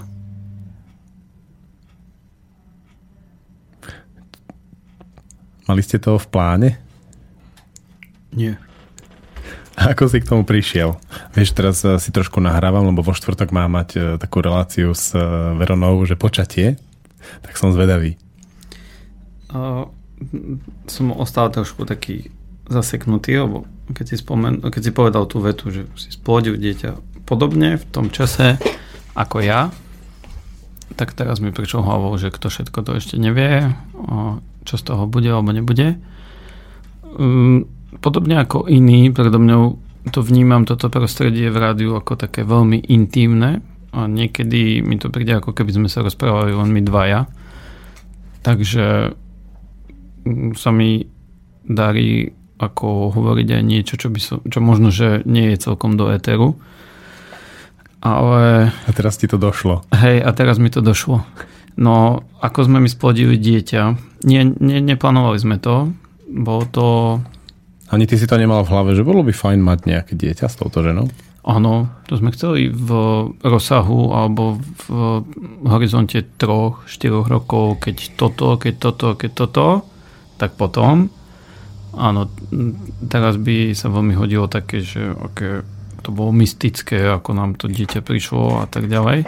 A bolo, bolo to trošku také celkom jednoduché, ja to vnímam, že my sme mali také obdobie, kedy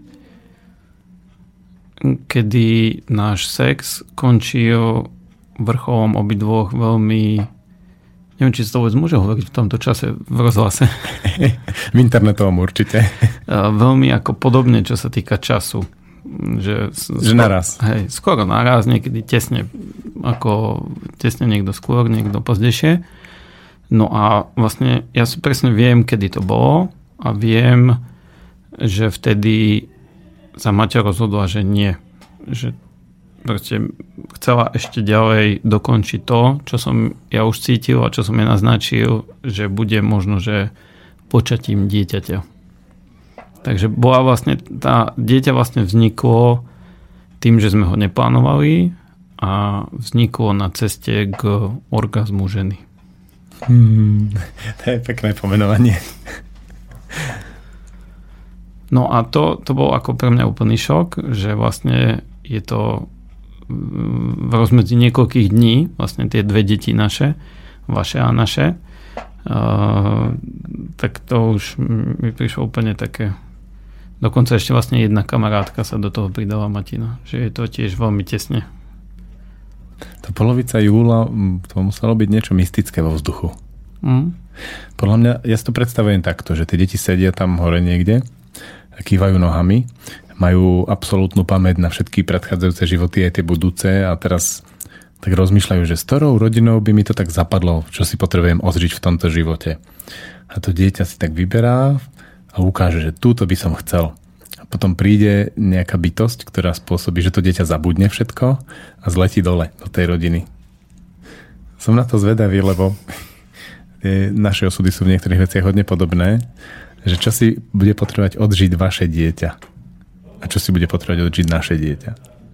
Áno, bude to zaujímavé najmä tým, že pravdepodobne budú vyrastať pri sebe niekde a v podstate ani nevieme ešte pohľavia, či ani nevieme, či budú chlapci, alebo chlapec, dievča, alebo dievčatá. Tete je asi k tomu bližšie, ale my to nemáme úplne jasné z lekárskych vyšetrení. Teraz je to aj u nás úplne neisté. No, takže to bude také prekvapenie. No ale vy ste plánovali dieťa? Ja som to tak niesol v hlave, že hej, že môže byť.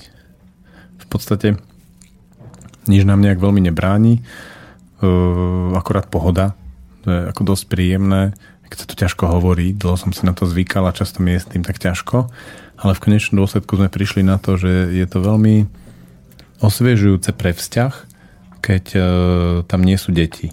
Tak ako sa to vyvinulo, že vlastne ich majú tí ex-partnery že to je niečo ako, ako rodina súčasnosti, ktorá je, že dieťa má otca, otčima, mamu, macochu a vtedy je to všetko v pohode. ako náhle jeden z tých štyroch vypadne, tak ten jeden ex je taký menej mm, šťastný vo svojom živote väčšinou a potom sa to odráža, ale to je práve to, že keď som sa bavil s mužmi, ktorí vlastne sú v druhých vzťahoch, tak sme prišli na to, že nikto neželá dobrý sex viac svoje ex ako ten ex chlap, lebo vie, že potom sa bude s ňou dať dobre dohadovať na deťoch a na ďalších veciach, ktorých treba. Áno, no tiež patrí k Bauendovovi, že dieťa musí mať vždy párny počet rodičov. Jedno aký, ale párny. To je určite, ja s tým 100% súhlasím. To vlastne, my si to teraz žijeme, že ani Matin, bývalý muž, ani moja manželka, pokiaľ viem, nežijú vlastne s nikým iným zatiaľ, nemajú nejaký iný vzťah a tie, tie problémy sa tam potom prenášajú. No ja s mojou to zažívam tak, že ona keby potrebovala trošku obnoviť niektoré veci z toho vzťahu a ja potom niekedy som viac trpezlivý, niekedy menej. Hej. Je to dobrodružné hodne. Ladiť takto, že, že ladíš jednu ženu a teraz ladíš toho zrazu viac. Čo som sa chcel ale spýtať je, veľká téma pre mužov je vojsť do vzťahu k žene, ktorá má deti. No presne na to som teraz myslel. My máme taký taký názov sme si dali, že keď tak srandujeme s matinými chlapcami, že ja som ich odčím, že oni sú moji synčinovia. Je to, je to obrovská téma ja ešte predtým, ako som sa tu vyskytol, v podstate ako veľmi náhodne, ako náhradník, tak som o tom veľa rozmýšľal, že, že by som sa chcel o tom s tebou rozprávať. Nemyslím ako priamo veteri, ale ako mimo. Lebo ja to mám už v podstate ako druhý krát. Lebo aj tá predchádzajúca žena mala dvoch synov a ten vek bol trošku vyšší, ale tiež to malo vlastne podobný vývoj, že najprv boli veľké problémy, starší syn bývalej ženy ma úplne ako odmietal, v podstate ako by vyhadzoval a nakoniec to vlastne prešlo do niečoho takého veľmi kamarátskeho. A to bola jedna taká výtka mojej ženy tiež, jedna z mnohých teda, že som ako keby nebol dôstojným otcom, že som im vlastne dokázal byť len kamarátom. No a je to obrovská téma, najmä z, z pohľadu toho, že sú to synovia. Že sú to zase synovia. Že ona, ona od teba očakávala, že budeš ich ako otec? Uh, neviem. Tvrdší, razantnejší, jednoznačnejší a ja som skôr bol ako na strane toho, že fajn, no tak ako opil si sa, ale tak negrsal si, pil si len pivo, hej. A nešiel som potom tak, že alkohol je jeda, takéto veci. Takže skôr som bol asi taký mekší na nich. A ako stojí tá tvoja pracovná otázka v tejto téme? No v tejto téme tá pracovná otázka stojí, že ten vzťah synčina a toho otčima je u mňa akoby postavený do toho, že bolo by to, myslím si, ľahšie, keby to, boli, keby to bola dcera, alebo keby to boli dcery. No a ty vlastne zažívaš oboje. Ja som vždy mal vlastne len tých synov nevlastných, že akoby, i keď oni, my sa veľmi radi spolu hráme, šalíme a najmä za posledné obdobie oni ma objímajú, veľmi som z toho prekvapený a neviem na to úprimne povedané reagovať. Neviem im opätovať úplne to, s čím za mňou prichádzajú ale ako keby tam vždy bolo také napätie, že ty nám bereš niečo z mami, čo potrebujeme my, ako muži budúci a zase my si bereme z tej mamy niečo, čo potrebuješ ty. Že je tam ako ten mužský súboj, keď sú veľmi malí, v podstate jeden je škôlke, jeden je prvák, ale ako keby s týmto ja nejakým spôsobom, nie že zápasím, ale ako keby mi to prichádza často že je tam ešte aj to, že o tá, tá súboj tej mužskej sily. I keď sú to vlastne len deti, ale ako keby bojovali už do budúcnosti. Že toto je naša mama, naš, naša časť mamy a môžeme ti nechať túto časť a aj to iba vtedy, keď chceme. Že či je tam napríklad u teba nejaký, nejaký rozdiel, že nevlastný syn a nevlastná dcera, keď ten vek je iný. Nechce sa mi nejak rozprávať o rozdiele, pretože mám ako malú vzorku, by som to vedel porovnať. ale viem ti povedať, ako to prebiehalo u mňa a ako si asi naciťujem, že e, čo tam treba urobiť. Hmm.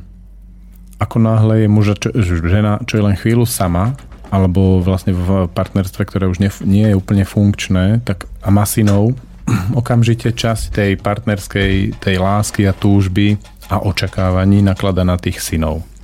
A synovia sa naučia, že do istej miery týmto spôsobom E, s tou mamou fungujú a je im tam e, z istého pohľadu dobre. Čo je ale veľmi nešťastné, lebo ich to dosť zaťažuje. No a potom, keď príde nejaký odčím, tak vlastne im to partnerské, čo tá žena e, očakávala od nich, zrazu nie je, lebo odčím je väčšinou vášnivý vzťah, nový vášnivý otvorný vzťah a tí synovia potrebujú trošku preladiť mm, ako náhle sa toto deje, tak tam vôjde, vlastne k nejakému, dojde k nejakému súboju. A teraz, e, čo sa môže udiať? Ten odčím rešpektuje nejaký priestor tej matky a tých detí, do ktorého nechce vstupovať a keď má konflikt s tým dieťaťom, tak očakáva skôr, že tá žena môže v tom konflikte niečo urobiť, aby zmiernila tie hrany. To tak to k tomu vedie, že, že ja rešpektujem vaše zvyky, vášho otca všetko, ako to máte a preto, keď mám otvorený konflikt s deťmi, tak som v tom trošku pasívny. Uh, to ale nie je najšťastnejšie, pretože žena s tým nevie urobiť nič. To je ako keď treba očakáva učiteľ od rodiča v škole, že niečo urobí s dieťaťom, keď je v škole, obzvlášť pubertiakom. To sa skoro nedá. Mm, to, čo mne pomohlo, a čo som sledoval aj okolo seba a pomohlo aj odčimom, keď sa toho chytili, boli, že ten priestor jasne vymedzili sami. A sami seba postavili do čela. Pred tie deti, pred tých chlapcov. Čo sa prejavuje v rôznych situáciách. Napríklad ja sa rozprávam s ženou a teraz prídu jej deti a vojdu do toho a vymedzím, že teraz sa ja rozprávam, teraz nechcem, aby sa ty rozprával. A tá žena ale zareaguje ako na svoje deti, že čo chceš? A poviem, nie, ja chcem, aby, sa teraz, aby sme my pokračovali v tom, čo bolo. A teraz oni sú zrovnaní, ona je zrovnaná, keď to vychádza z takej mužskej sily, tak to funguje dobre. Keď je tam čo je len trochu neistoty, tak aj tá žena to otestuje nejakou hystériou, aj tie deti. Ale keď, to, keď si to presadím, tak zrazu, zrazu je v tom veľký poriadok často aj v intimných chvíľkach, že, že ideme ju poboskať a v tej chvíli tam vojde nejaké to dieťa. Stop, teraz je to naša chvíľka. No a týmto vymedzením územia vlastne sa absolútne vyhýbame súbojom, lebo k súboju nedos, ne, nedojde, pretože uh, oni nemôžu so mnou bojovať o niečo, jednak čo im nepatrí a jednak kde ani nedovolím vojsť. Na začiatku som to mal hodne neisté a mal som tam veľký rešpekt k tomu je, jak tomu priestoru a tak ďalej. Nechal som ju riešiť tie veci a videl som na nej, že ju to dosť unavuje a vyčerpáva. A aj tie vzťahy s tými deťmi boli neisté. Ako náhle som začal hodne ako jasne vymedzovať hranice a na druhej strane rešpektovať ich, že keď oni sa rozprávajú, tak im do toho nevojdem a podobne, tak e, sa tie vzťahy hodne zlepšili. A teraz Teraz je to tak, že s tým starším synčimom e, fungujeme naozaj ako hodne naladení. S tým mladším sa ešte trošku hľadáme. Ja s ním mám trochu napätie, ktoré vlastne v sebe nejak hľadám. Akože čo to je? Trošku to aj nevidím. Ale keď sme spolu, je to fajn. Čiže je to o tom, aby ten muž tak ako vymedzuje hranice v rodine, aj keď je nový, aj keď pracuje s veľmi citlivým materiálom, ako sú teda deti tých pozostalých manželov, tak uh, potrebuje, potrebuje to urobiť on. A to je dosť ťažké, pretože na jednej strane potrebuje rešpektovať autoritu ich otca originálneho, potrebuje rešpektovať ich hnev, potrebuje rešpektovať hnev ich originálneho otca a do toho potrebuje zaviesť prísny poriadok vo vzťahoch. Veľmi jasnú hierarchiu. Tá prísnosť e, tú prísnosť treba vnímať s takou ľahkosťou, ale malo by to byť veľmi jasné. Áno. Tak ja som na začiatku. Ehm, my to máme tak, že presne to, čo si popisoval, že skôr mám tendenciu byť pasívny a to aj keď e, rieši Maťa nejaký problém s e, chlapcami, alebo keď aj jeden z chlapcov rieši ako keby svoj problém. Že mi to príde, že e, je to jej biznis a nemôžeme do toho zasahovať s tým boskávaním napríklad, ja to mám ešte o úroveň vyššie, z pohľadu efektivnosti alebo šťastia života nižšie, že ja som ani nevedel prísť k Mati boskávať, keď tam boli deti. Lebo mi to prišlo, že jej berem vlastne, so, e, berem tým dieťaťom niečo. Že som mal taký úplne zlý pocit. To súvisí zase s tým rebríčkom, že ja chcem poboskať vašu mamu a chcem sebe spraviť dobre. A keby som to spravil, tak oni vidia, že je tam muž, ktorý sa vie o seba postarať a spraví sebe dobre a vie rešpektovať aj ich. No a ja som to mal postavené nižšie a v podstate teraz to nejako tak hľadáme a postupne to budujeme. Ale stále som väčšinou v, tom, v tej pozícii takej, že ako keby jej to nechcem kaziť alebo nechcem jej brať tie ich, jej deti, že by som ja teraz zasiahol. A Maťa to veľakrát aj povie, teraz správne čo ty. Ano? Alebo teraz som chcela, aby si to ty rozhodol, ja to neviem, neviem to spraviť.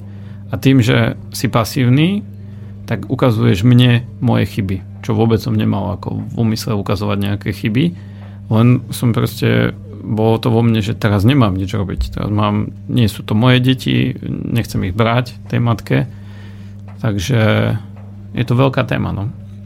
Na to, že už som druhýkrát v tom vzťahu, eh, by som mal byť ďalej, si myslím. Ako je dobre z toho neurobiť nejaké očakávanie na seba a no. zachovať si tú ľahkosť. Však nevíde to, tak to vyjde v treťom vzťahu. Mm. Ináč to je veľmi zaujímavá vec tou štatistikou, lebo druhé vzťahy väčšinou vraj nevychádzajú. Až 80%. Až tretie, alebo ani tie nie. Mm. Takže ty by si už mal byť v cieľovej rovinke. Áno, už sa to blíži. Otázne je, kto robil tú štatistiku. To je tak ako, to bolo veľmi jednoducho robené, že sledovalo, že ktoré manželstva ako dlho spolu vydržia. A tie druhé sú najmenej aj najkratšie, aj e, najviac sa rozvádzajú. Áno, tam je viacej premených ešte, či pre oboch je to druhý, alebo či vstupuje jeden do prvého, druhý do druhého a rôzne iné veci. No jasné, ja zatiaľ to vnímam tak, že je to všetko ideálne a tak toto má byť až do konca života. Aby sme išli v tých rúžových liniách. to si otvoril veľkú moju tému, ktorú som ja objavil práve cez víkend na horách v šialených procesoch s mojou ženou 2000 metrov vysoko v horskom vzduchu. A to bolo... Mm, keď je tam ten veľk, tá veľká pohoda toho, že ja som v tej roli toho syna a tá žena je moja matka a stará sa o mňa, čo ja to milujem, to je úplne sladké, to je príjemné, ona ma hladká, masíruje, rieši všetko, paráda. Veľmi si to vychutnávam. A jediné, čo tam je, že sa vlastne na ňu prestanem pozerať ako na sexy ženu, ktorú chcem pretiahnuť. A to mi tam tak ako rezonuje. Ale ináč, že to mám rád. A potom je to zase tá opačná pozícia, že ona sa spoloží do tej pozície céry a ja sa o ňu starám, ja som rád otec, takže je to veľmi čisté, ale stále tam nie je tá vášeň, hej? A ako vlastne z toho von? A prišlo mi, že aj muž, aj žena majú takú svoju iniciačnú skúšku vo vzťahu. V podstate skoro v každom vzťahu. A pre ženu alebo pre muža je tá skúška, pre muža je fatálne e, nemať ženu navždy. Presne ako sa teraz otvoril tou veľkou rúžovou líniou, tak toto chcem navždy s touto ženou, nech to bude akékoľvek. To je aj mne veľmi blízke. A keď sa dostane muž na tento spôsob cítenia, že sa pozrie na tú ženu a vidí, že je veľmi pekná, ale možno tu už zajtra nebude pre ňoho. A mňa to veľmi zraní alebo zasiahne, ale robím s tým, až zrazu naozaj to odíde a odznie, tak to je taký ako iniciácia, že v tom vzťahu môžem byť muž. Pre ženu e, je tá iniciačná skúška postavená rovnako kruto, ale na to ženské myslenie, lebo žena zase potrebuje, aby ten muž bol jediný. Teda ona bola pre neho jediná. A teraz dostať sa nad to, že ona je pre neho jediná sexuálne atraktívna samica na svete, keď sa nad to dostane, tak vlastne môže byť pre neho žena ako partnerka. A môže, môžu sa konečne dostať do roviny muž a žena. Nie len by v tých otcovsko, materinsko cer, cer, detských postojoch. A to je veľmi zaujímavé, to sa dá vidieť napríklad, že idem po ulici so ženou a zrazu tam ide nejaká výstavná kráska, ja sa tak obzriem a teraz ona to vidí, to, to začne sa tak mračiť, pri najbližšej situácii rovno vybuchne a zaujímavá otázka. Potom, potom, keď sme sa naučili s tým trošku robiť, tak sa rovno začala pýtať, že, že čo to je. A teraz ja zatlkam, hej, Plzák povedal zatlkať, tak zatlkam. Ale problém toho zatlkania je v tom, že ona úplne jasne si načítala tú moju emóciu a to celé. Proste, že by som tú žensku dal. V tej chvíli mám naozaj to, že by som ju dal. Ale tá žena to vidí a ja keď budem zatlkať, tak vlastne popriem to, že ona to vidí, že ešte z nej robím kravu. A oni sa tak často aj potom správajú. Hmm, tak to priznám. Že hej, že teraz bola tá situácia takáto. Ale nič to nemení na našom vzťahu. Proste to tak iba tak, tak prešlo, ako taký vietor keď ona sa dokáže v tejto situácii vlastne na to dostať oceň a vidí, že ten muž pred ňou nekrie, že sám seba celkom dobre vníma realisticky, tak si myslím, že ona vie vojsť potom do toho ženského. A ostane tá veľmi príjemná, starajúca sa, atrakt, ale aj zároveň ešte je tam tá vášeň. Tá hodne atraktívna.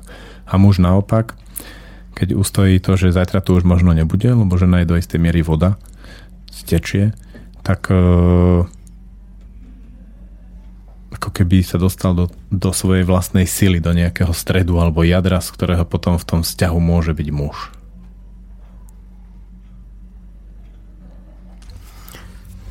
No, my sme to mali veľmi podobne s tým zatokaním a s tým všetkým, lebo Maťa je veľmi senzitívna a ona častokrát vidí to, čo sa nedá vidieť. A mne to prišlo také to nemohla vidieť, tak jej poviem, že som sa tam niekde pozrel, nie, aby to nebolo také blbé.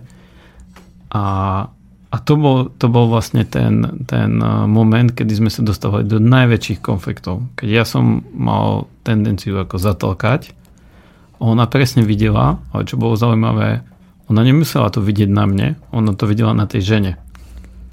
Čo som už vôbec nechápal, že v nejakom nejakej spoločnosti, ona vidí na tej žene, že ja sa pozerám, i keď som jej chrbtom, povedzme, alebo niečo.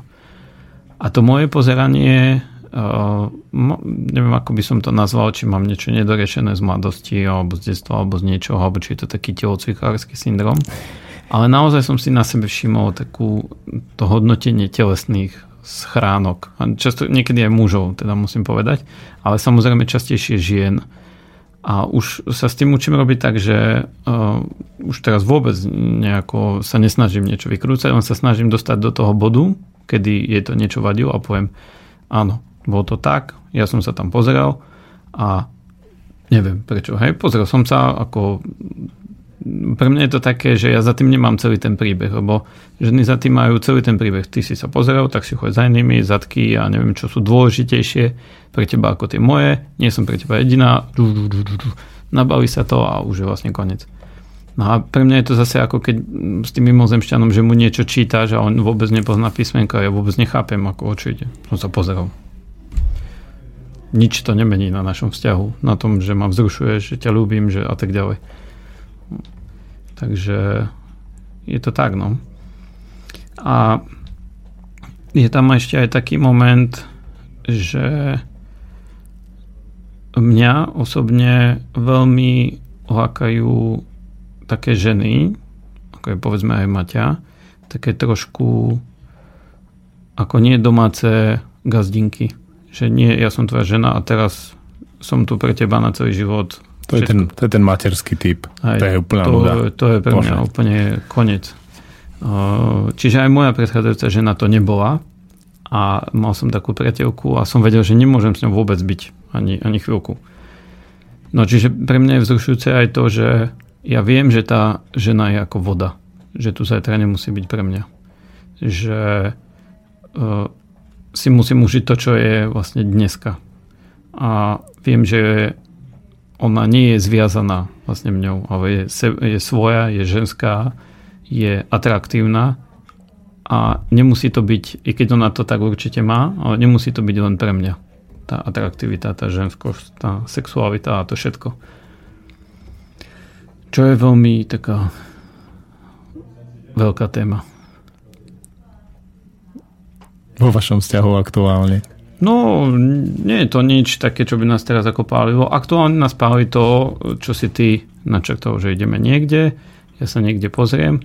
Veľká je to tak, že ja už sa neviem vrátiť v minulosti do toho momentu. Ja to nemám, že tie tri ženy o 8, o pol 12 a o pol 2, ktoré sme míňali, proste to tam bolo, že ty si sa pozrel, ja už vôbec to nemám.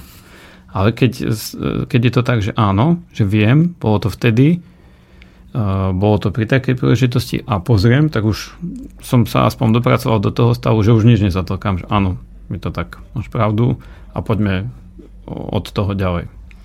Ne, nie, že ďalej, akože zahoďme to za hlavu, ale poďme riešiť, že prečo to bolo.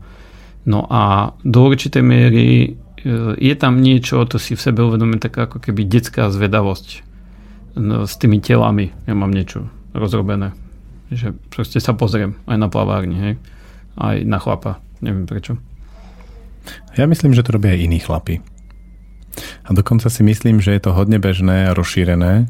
Ty si tancoval na Karimova, keď sme mali radi s mm-hmm. deťmi? Ako sme robili ten ľudový tanec, tak tá tretia časť bola nevera.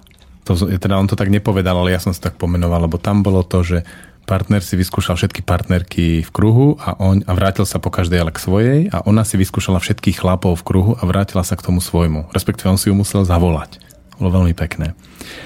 A tým pádom mi z toho okamžite vyšlo, že aha, normálne. A oni s tým ešte aj počítajú. Tie ako inteligentné kultúry. A ja mám veľmi silný dojem, že dokonca sa nedá so ženou na opustenom ostrove zachovať tú vášeň, že na to treba tie ostatné ženy. Že netreba ako priamo mať s nimi sex alebo niečo intimné, ako, ako fyzicky intimné, ale ten preblesk tej energie, ktorá tam prebehne, ten je veľmi dôležitý pre to, čo, čo potom sa udeje doma. Myslím si, že to takto funguje. Aby, tam aby, to, aby ten vzťah neostal iba v tom materinsko-detskom móde tých partnerov, ktorý postupne ide do šedej, ale to môžem byť hodne spokojný. Ale vytratí sa odtiaľ vášeň muža a ženy a ich vlastne prirodzené fungovanie a obohacovanie sa navzájom. Je to, myslím si, že veľmi pravdepodobné, že na to treba aj tie ostatné ženy a myslím si, že na to treba aj tých ostatných mužov. Že,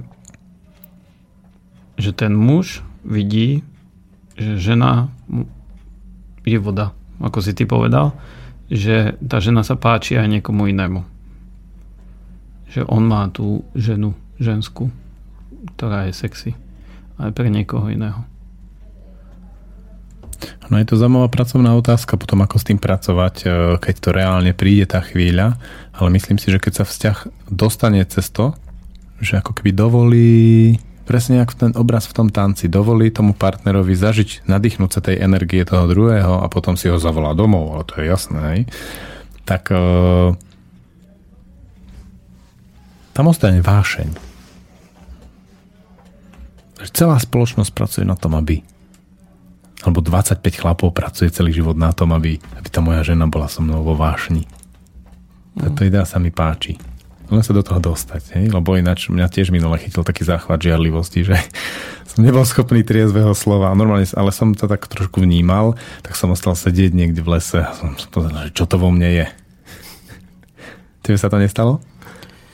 Áno, ale mám to posunuté tak trošku inde, že ja mám predstavu, že by moju ženu niečo bytostne vzrušovalo oveľa horšiu, čo sa týka žiarivosti, ako že by s niekým mala zahnúť.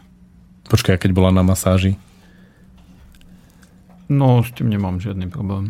Tak čo máš pod tou predstavou, no, myslím, že chlap. Vzruš... Aha, chlap, že sa že, pozrie na iného chlapa a je. Že áno, tie najhoršie tie nočné sny sú také, že ja som s mojou ženou v kolektíve alebo v nejakom prostredí kde ona nejakým úplne skrytým gestom alebo niečím dáva inému mužovi najavo, že ju veľmi vzrušuje.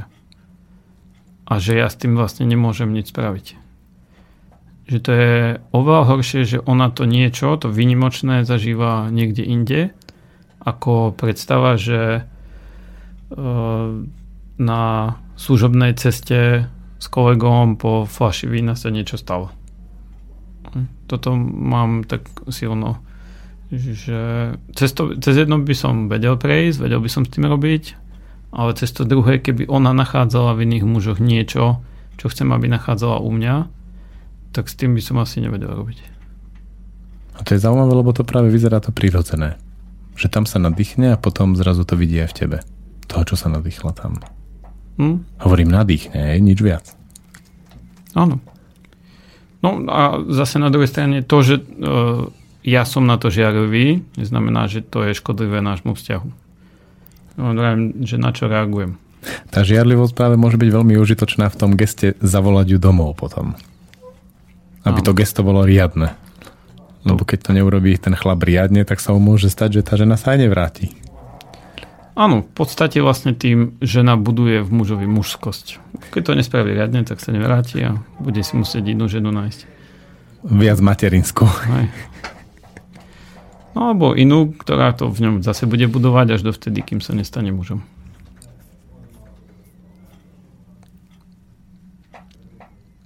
Dáme si poslednú pesničku a rozlučíme sa. OK. Všetko sa mení a ty spíš. A svet sa mení a ty spíš. A keď raz staneš, nikoho nespoznáš, ostaneš sám.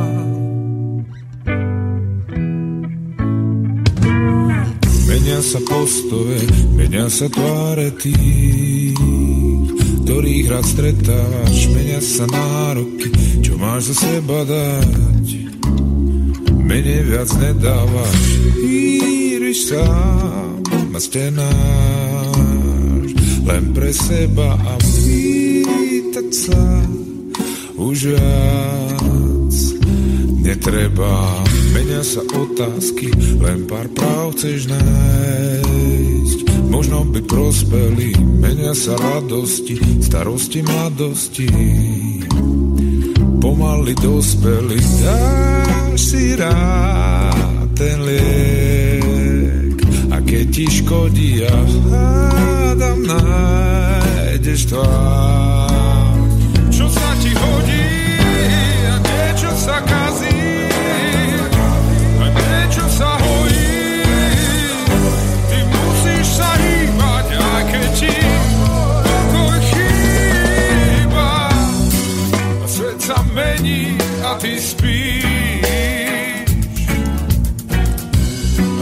Všetko sa mení a ty spíš. A keď raz staneš, nikoho nespoznáš, ostaneš sám.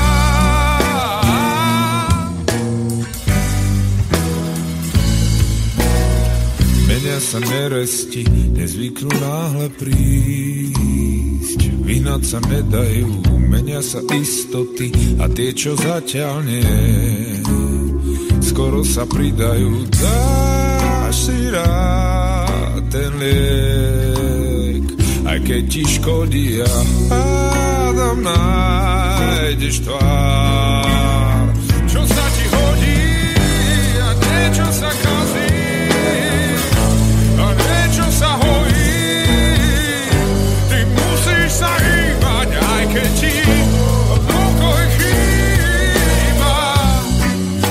Svet sa mení a ty spíš.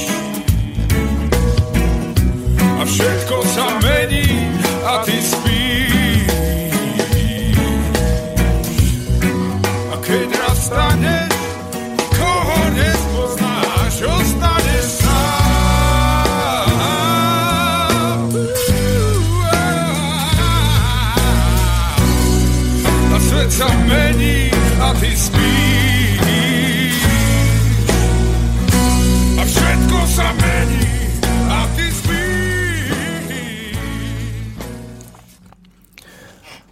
Dostal som otázku do mailu, na ktorú som slúbil odpovedať a skoro som na to zabudol vo vášni nášho rozhovoru.